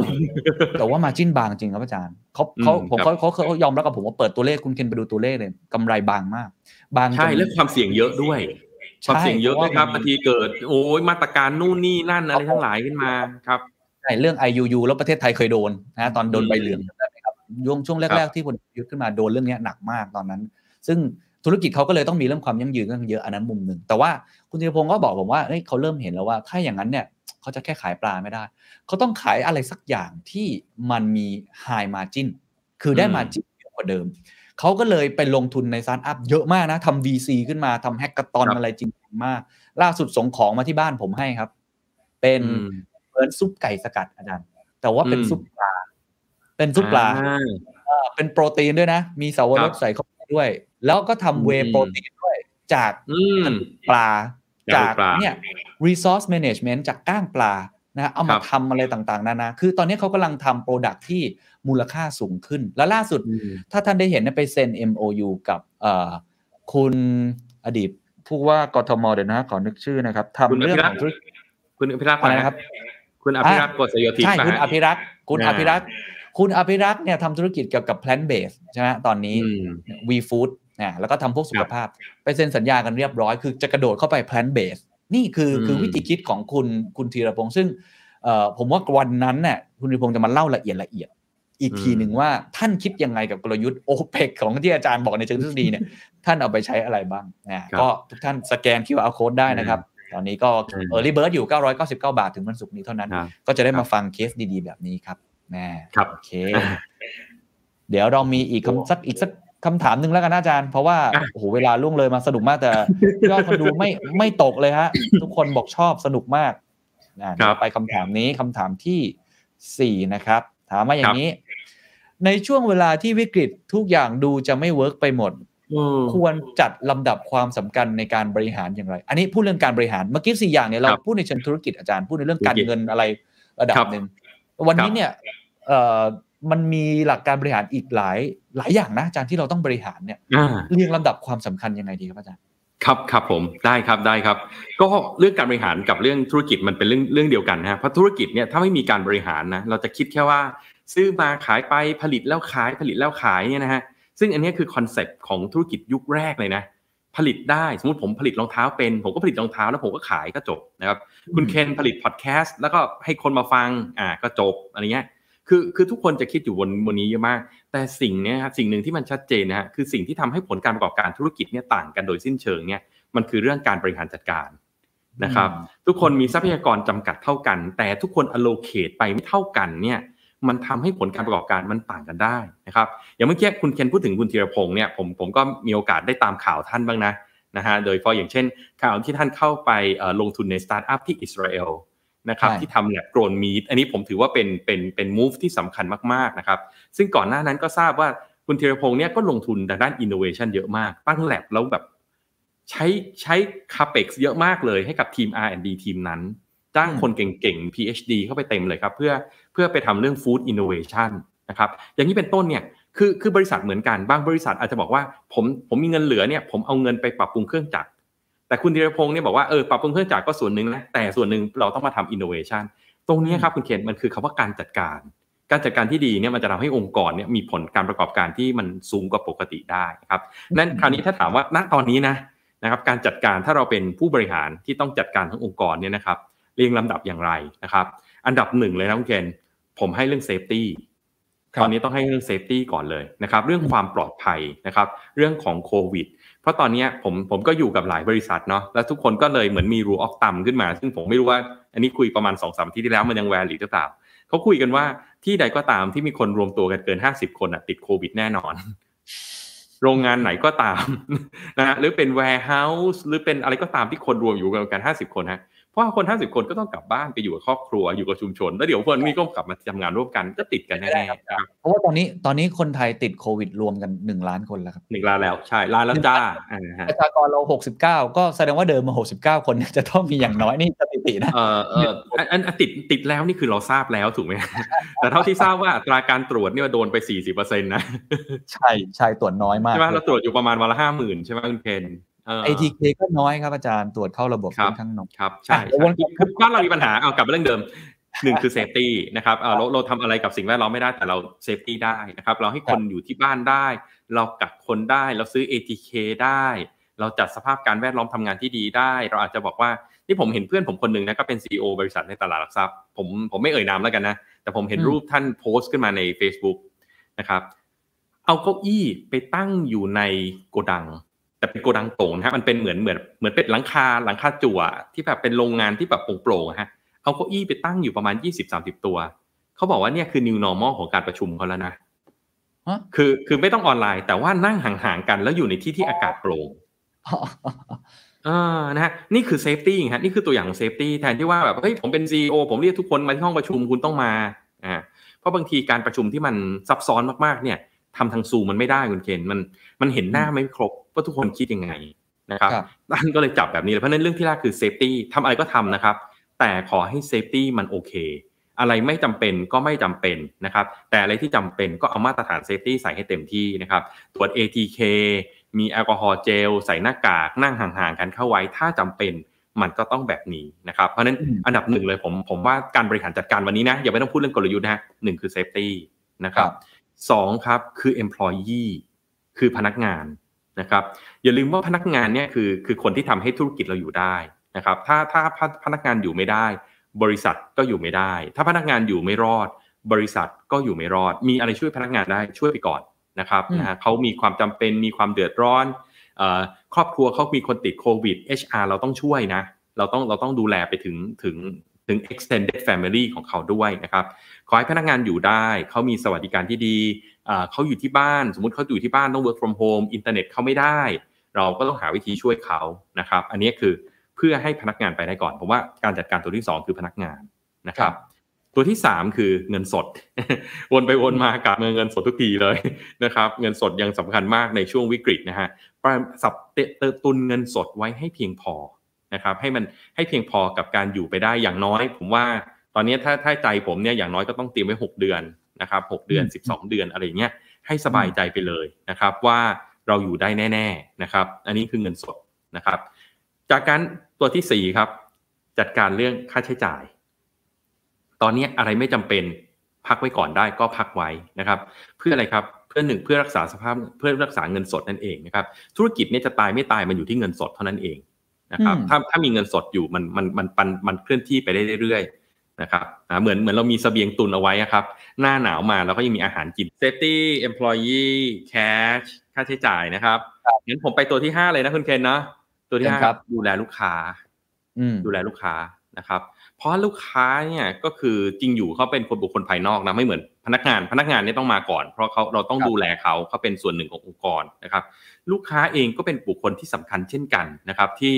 เมื่อวิกฤตจบเนี่ยเราจะได้ทำมาค้าขายกันต่อนะครับ ถ้าลูกค้าอยู่ไม่ได้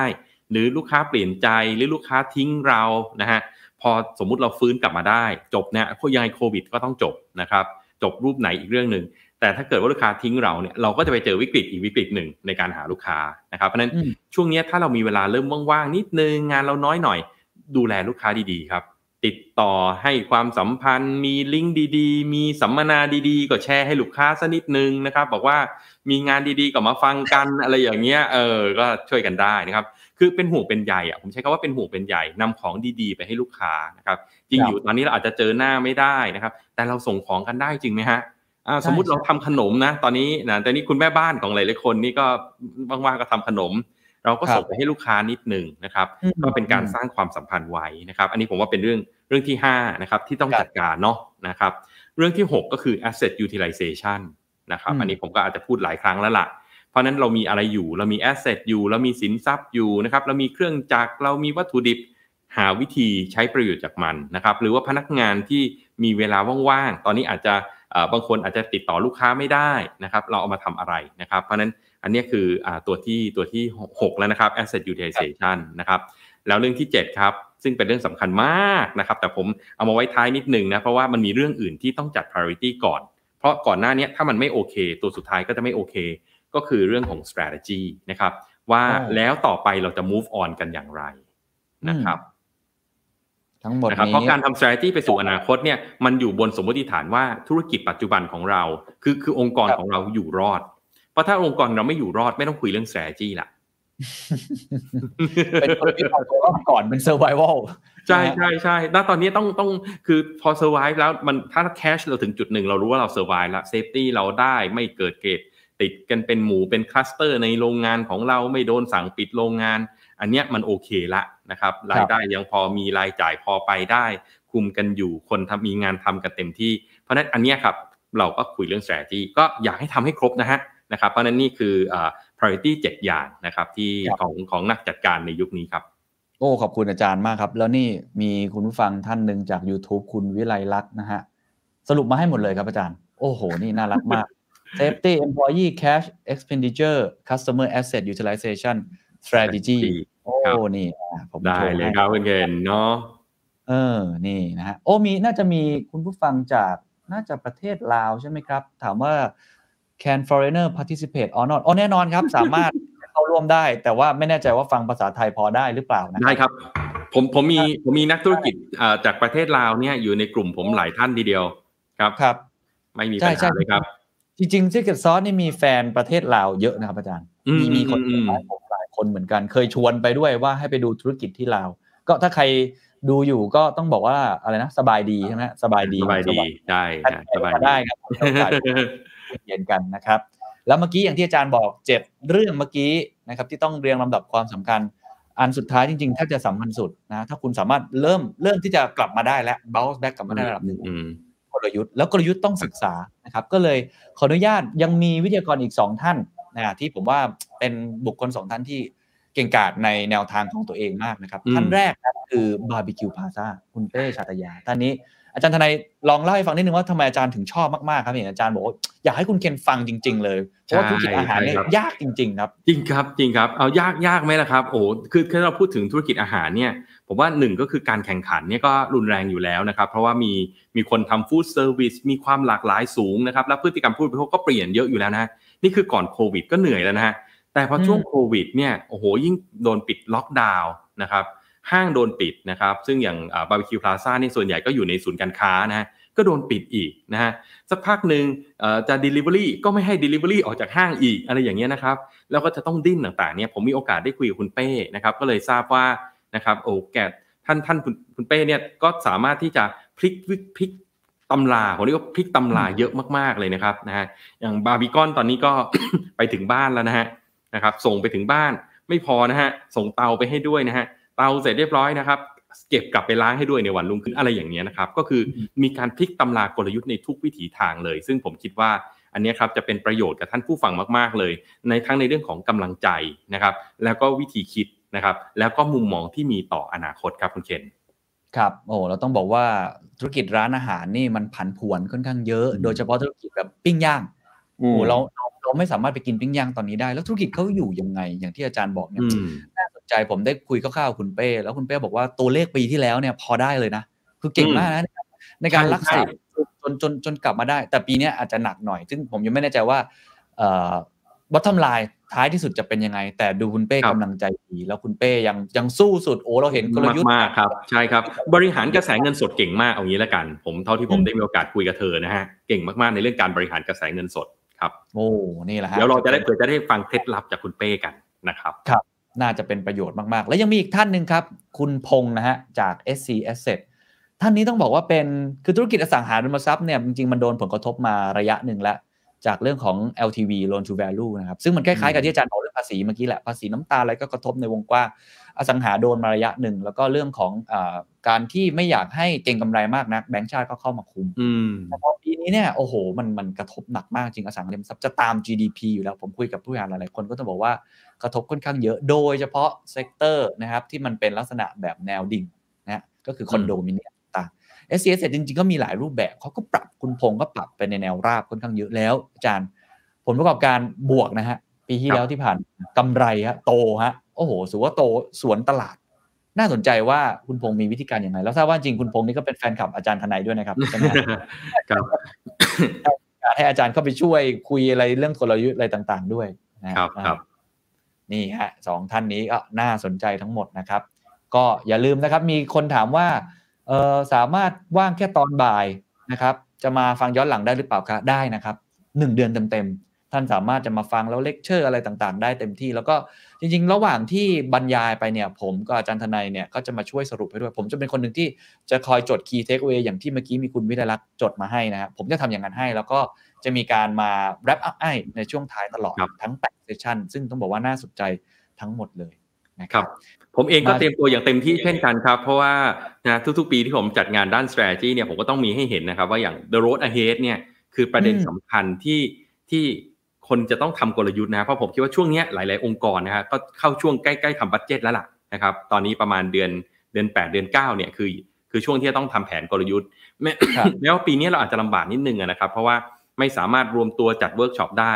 แต่ life must go on นะเพราะฉะนั้นปีหน้าก็ต้องมีกลยุทธ์แล้วกลยุทธ์ปีปีหน้าเนี่ยก็จะต้องต่างจากปีนี้พอสมควร เพราะว่าสถานการณ์เนี่ยมันคนละเรื่องกันละนะครับมันมันอาจจะดิ่งลงแล้วมันอาจจะมีช่วงที่มันเริ่มดีขึ้น เพราะฉะนั้นเราต้องหาอะไรบางอย่างที่เป็นธีมอะครับของการที่จะเตรียมเรื่องของกลยุทธ์ปีหน้านะครับเพราะฉะนั้นตอนท้ายเนี่ยผมกับคุณเคนก็จะคุยกันเรื่อง the road ahead ให้ด้วยนะครับเป็นการสรุปแล้วก็อ่าประเด็นหลักๆ ที่ควรจะนำไปคบคิดพิจารณา แล้วก็นำไปอยู่ในกลยุทธ์ของท่านนะครับเพราะฉะนั้นพอกลยุทธ์เสร็จ ท่านก็ทำ budget พอทำ budget ก็ทำอ่าเรื่องของ implementation ในปีหน้าให้เหมาะสมนั่นเองครับ ครับโอ้โหนี่ฮะทั้งหมดคืออย่างนี้โอ้เราคุยกันมาแป๊บเดียวอาจารย์ชั่วโมงครึ่งแล้วครับโอ้โห ต้องบอกว่า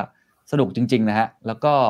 เอ่อจริง ๆ มีคำถามหนึ่งคำถามสุดท้ายเรื่อง inside out outside in นะฮะแต่ว่าผมอยากชวนคุยอาจารย์คุยเรื่องนี้ ไม่แน่ใจนี่ถามเซอร์ไพรส์นิดนึงนะฮะอาจารย์แต่ว่าอืมผมว่ามันอยู่ในสถานการณ์แบบนี้เราก็ต้องคุยกันเรื่องอย่างนี้แหละคือจริง ๆ กลยุทธ์ที่เราพูดกันคือกลยุทธ์ธุรกิจ แล้วครัก็บมีคุณผู้ฟังท่านหนึ่งถามมาบอกว่า ถ้าอาจารย์เป็นนายกเนี่ยทำไง แต่ผมก็ไม่ทำกัน พอดีพอดี if มันเป็น false อะนะฮะ มันก็เลยไม่ไม่ไม่ไม่มีเด่น